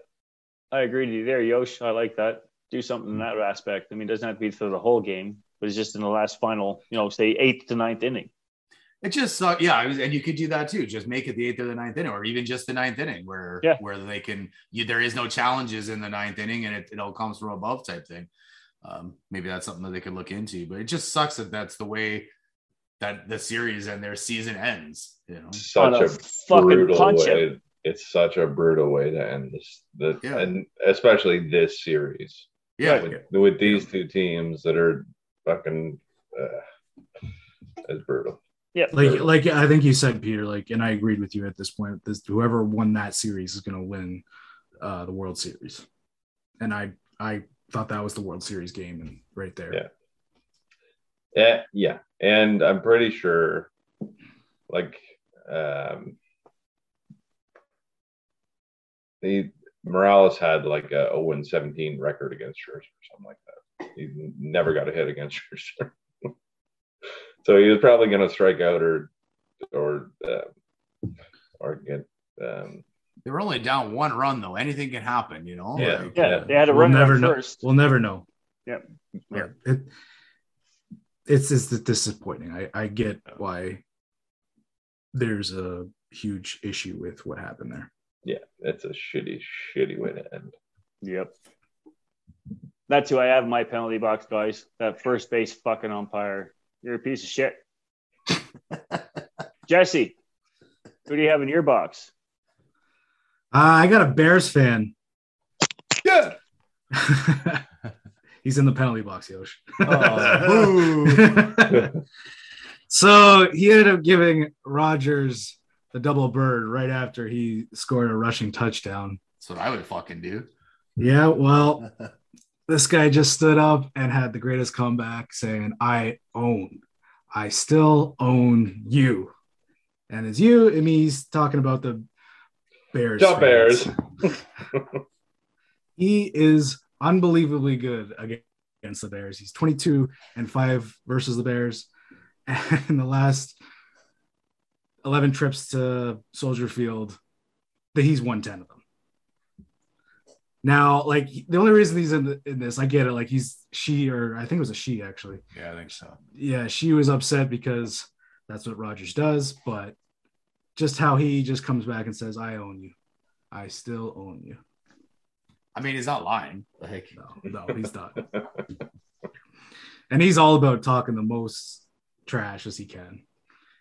So it it it just made me laugh, and that's the only reason this Bears fan is in my box because yeah, it could have been just frustration, just saying "fuck you" kind of thing like that. But still, like you got to give this guy respect, as he will be a future Hall of Famer, and he'll probably continue winning games at Soldier. Well, he might play there next year. We'll see. It's hard to say, yeah. Depending on where he goes. But he still had a pretty dominant game against the Bears 17 for 23, 195 yards, two TDs, and that rushing touchdown. Boom! uh, Who's in your box, Yosh? All right, so I got Fox Sports. Maybe, maybe even throw Joe Buck in there as well. So during the ALCS game one, uh, they did an inter- in-game interview with Astros manager Dusty Baker. Kike Hernandez from the Boston Red Sox just happens to be up to the plate and he smashes a game tying home run. As Kike hits the ball, Baker says, Oh Lord. And he knows right away that it's out. Joe Buck is uh, is interviewing him as this as this happens. And so he calls the the hit as it happens, and you know, saying the ball is up and out, it's way out. Baker chuckles and says, "Yeah, way out." kind of sarcastic, but you know, kind of disgusted because his team just had you know got the, the game tying home run against him, and um, so then in a post game interview, Dusty said that he blames Fox Sports because inevitably something will happen during a live in game interview, which is pretty funny. He also said that uh, it felt terrible to watch the home run while being interviewed. So he knows he's on national TV. He's being interviewed. He's standing right at the top of the fucking dugout and this goes out and uh, you could just see he was like you know normally you'd be like fuck that's a fucking bullshit or whatever right and you could oh, just yeah. he was holding his tongue for sure yeah for sure so and then even even joe buck was he wasn't talking shit but he was like he's like oh you know he hung that slider or whatever pitch it was and kind of chirped the pitcher a little bit and he's like well normally he's better than that. And then you know you could just see dusty like are we fucking done here? Like there was just a home run hit so.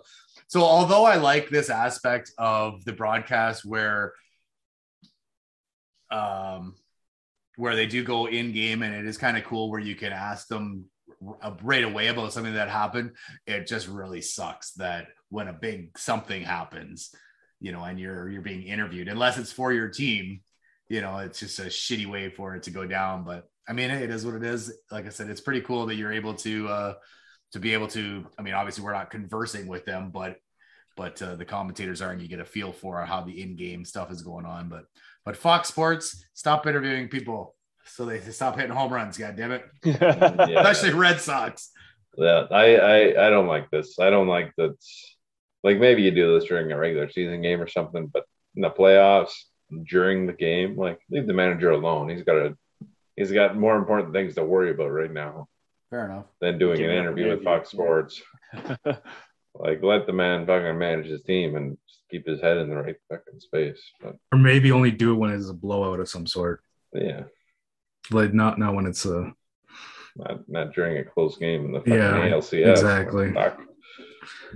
I don't know. I'm I am I'm kind of with you, Peter. I'm I'm I can see why it was kind of stupid to do that in the postseason, but it's still pretty entertaining. Like I do, I'm with Yosh. I, I enjoy it during the regular season, and I even still enjoy it during the the postseason. But it's tough to to deal with that when it's a close game and and when that happens. Yeah. Like, does he have to do that interview? Or can he tell him to fuck up and die? Unless he gets um, fined for doing it, I'm, he says I'm no. Sure, yeah, I don't know. I don't know. They might Like he might be able to defer and put like the pitching coach in there or something, Yeah. you know. But Like if I'm asked to do that interview and I'm managing a baseball team in the ALCS, not a fucking chance. yeah, and especially now, like Dusty probably won't want to do anymore, right? This year, he's like, no, fuck that. He's because he.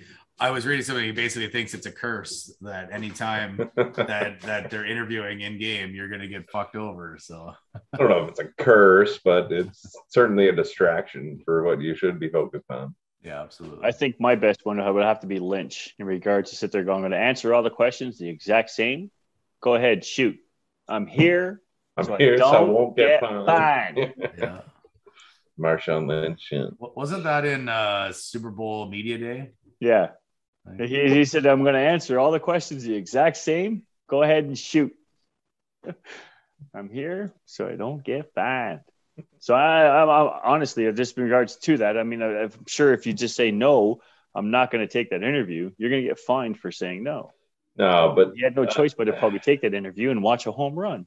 that that's to me that's not right though. Like it's it's a part of your job as being in professional sports as a manager of a professional baseball team to do media interviews. That's part of the job. You shouldn't be able to say no to it. No different But than it- hockey, but it- no but different it than NFL. shouldn't.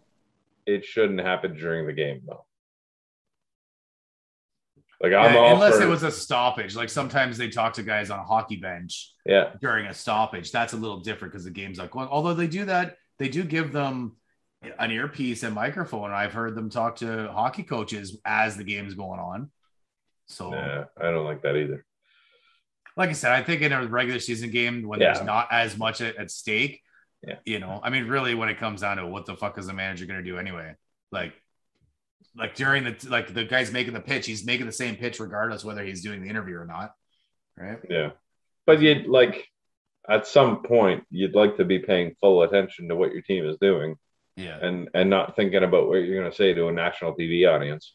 for sure. Like your full attention should be on the fucking ALCS and your team that's in it right now. I don't know. Not Joe Buck. Exactly. Not Joe Bucker, the fucking so fuck. or what some guy in Idaho is going to think of what you say on the air. Like, Who you, hey, who you calling a hole again? All right, Pete. That's it for my box. Who you got in yours? Yeah, I got a uh, bit of a lighthearted one to, this week. Uh, I've got Penny Oleksiak in my box. So she was spotted at the Leaf game, the home opener against Montreal, and she brought all of her Olympic medals to the game. But she has so many How many? because she's great. Oh. Seven, I think. Anyway, she's got so many that they all got tangled together. And she was caught on camera trying to untangle all of her Olympic medals and struggling with it because they were all tangled together.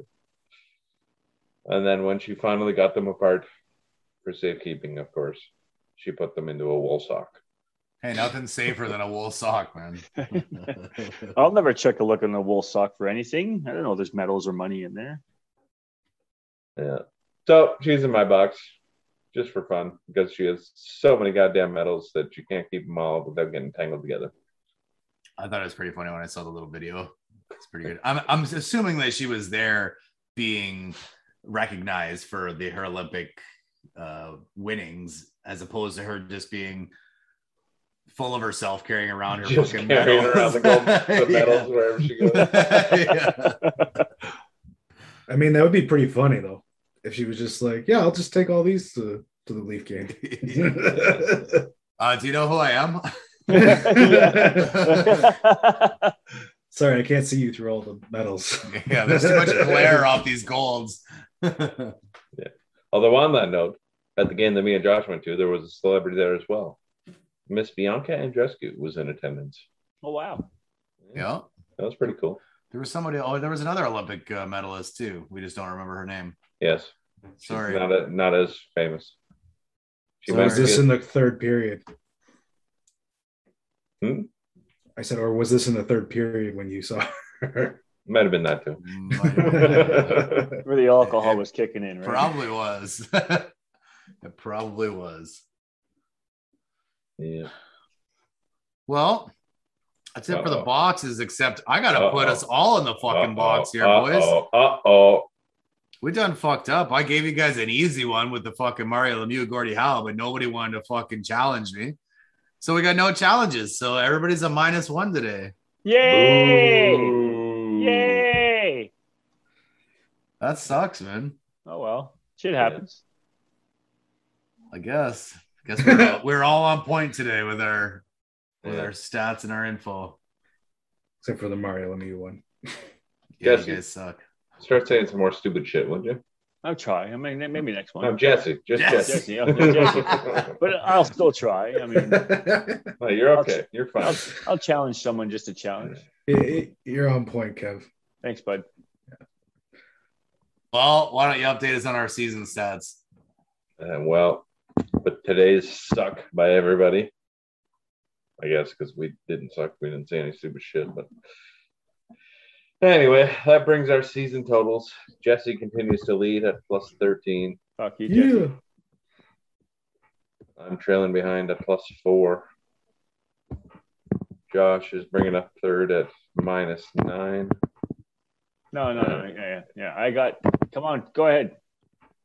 Woo! And Kev is a lot lower. I don't even want to say Yeah, ju- just stop saying my number until I actually get back into the, you know, the single digits would be fine with me.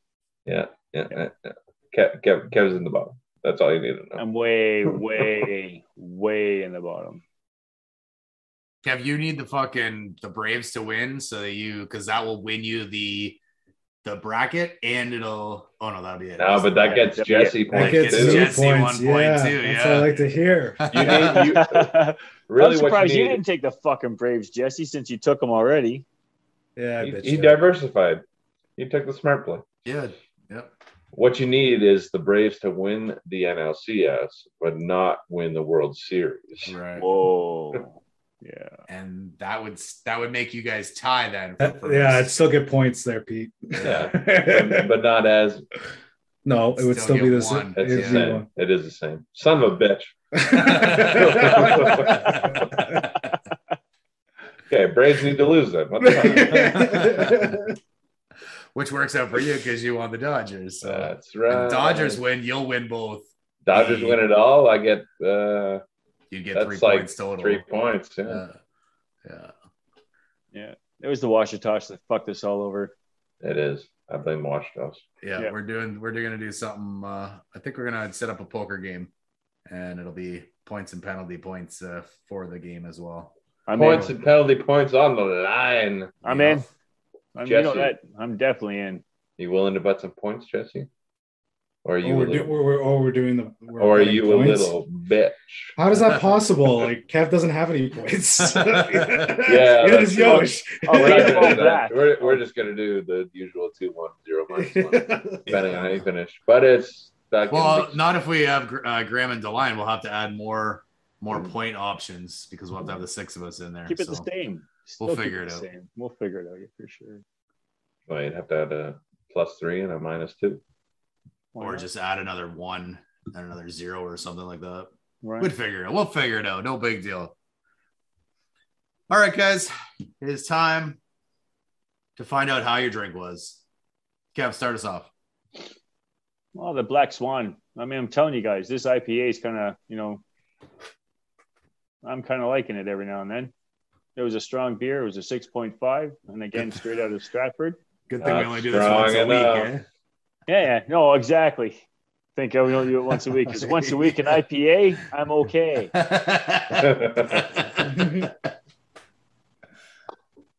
Pedro, how was yours? Yeah, I went with the double IPA because why not? 8.2%. Might as well top cap off a weekend uh, heavy drinking with a nice heavy beer. But it was good. It uh, didn't have that really strong taste you might expect from an 8.2. It was a nice tasting beer. I might get it again when I need to uh, make myself feel better by winning this uh, percentage competition we have for no points at all. bragging rights for the week, boys. Bragging rights. Yeah. Jesse, how was yours? Steam Whistle Premium Pale Ale was pretty good. Bitch. Yes, it was not strong, but it was sure tasty. Yosh, how was yours? Same, Bitch. same, brother. Same, Bitch. same. Only Bitch. five percent. Tasted great. Pupper's Golden Lager, the official beer of Letterkenny. Proud, golden, loyal. And It's got a picture of a golden retriever on the front, or maybe it's a yellow lab. Probably a golden retriever because golden, you know. Golden. So this is actually I was reading the, the can here, and it's uh, well, let me see if I can spit this out. People, persons, peasants, pheasants. We proudly present the perfect palate pleaser for pals parched proper. Puppers, people will be piling up to partake. So pitter patter, partner. Puppers perfect. Whoa. Can't believe I fucking did that. Good for you, Yosh. But this is from co- uh, Collaboration Brew Company. So I'm assuming, and I haven't looked into this, but I'm assuming that they're just doing collaborations with different people, different, uh, you know, obviously this is a TV show or whatever. Um, so just doing different collaborations for this beer. And I, I like it. It's good. Well, all I want to know is how are you now? Just fucking ducky, bro. All right. So for everybody here, points and penalties, would like to thank everybody for listening. Please subscribe wherever you get your pods. Give us a like and follow on Facebook, Twitter, and Instagram at Points Penalties. Look for all the at Points Penalties stickers around the GTA. and until next week, stay out of the penalty box.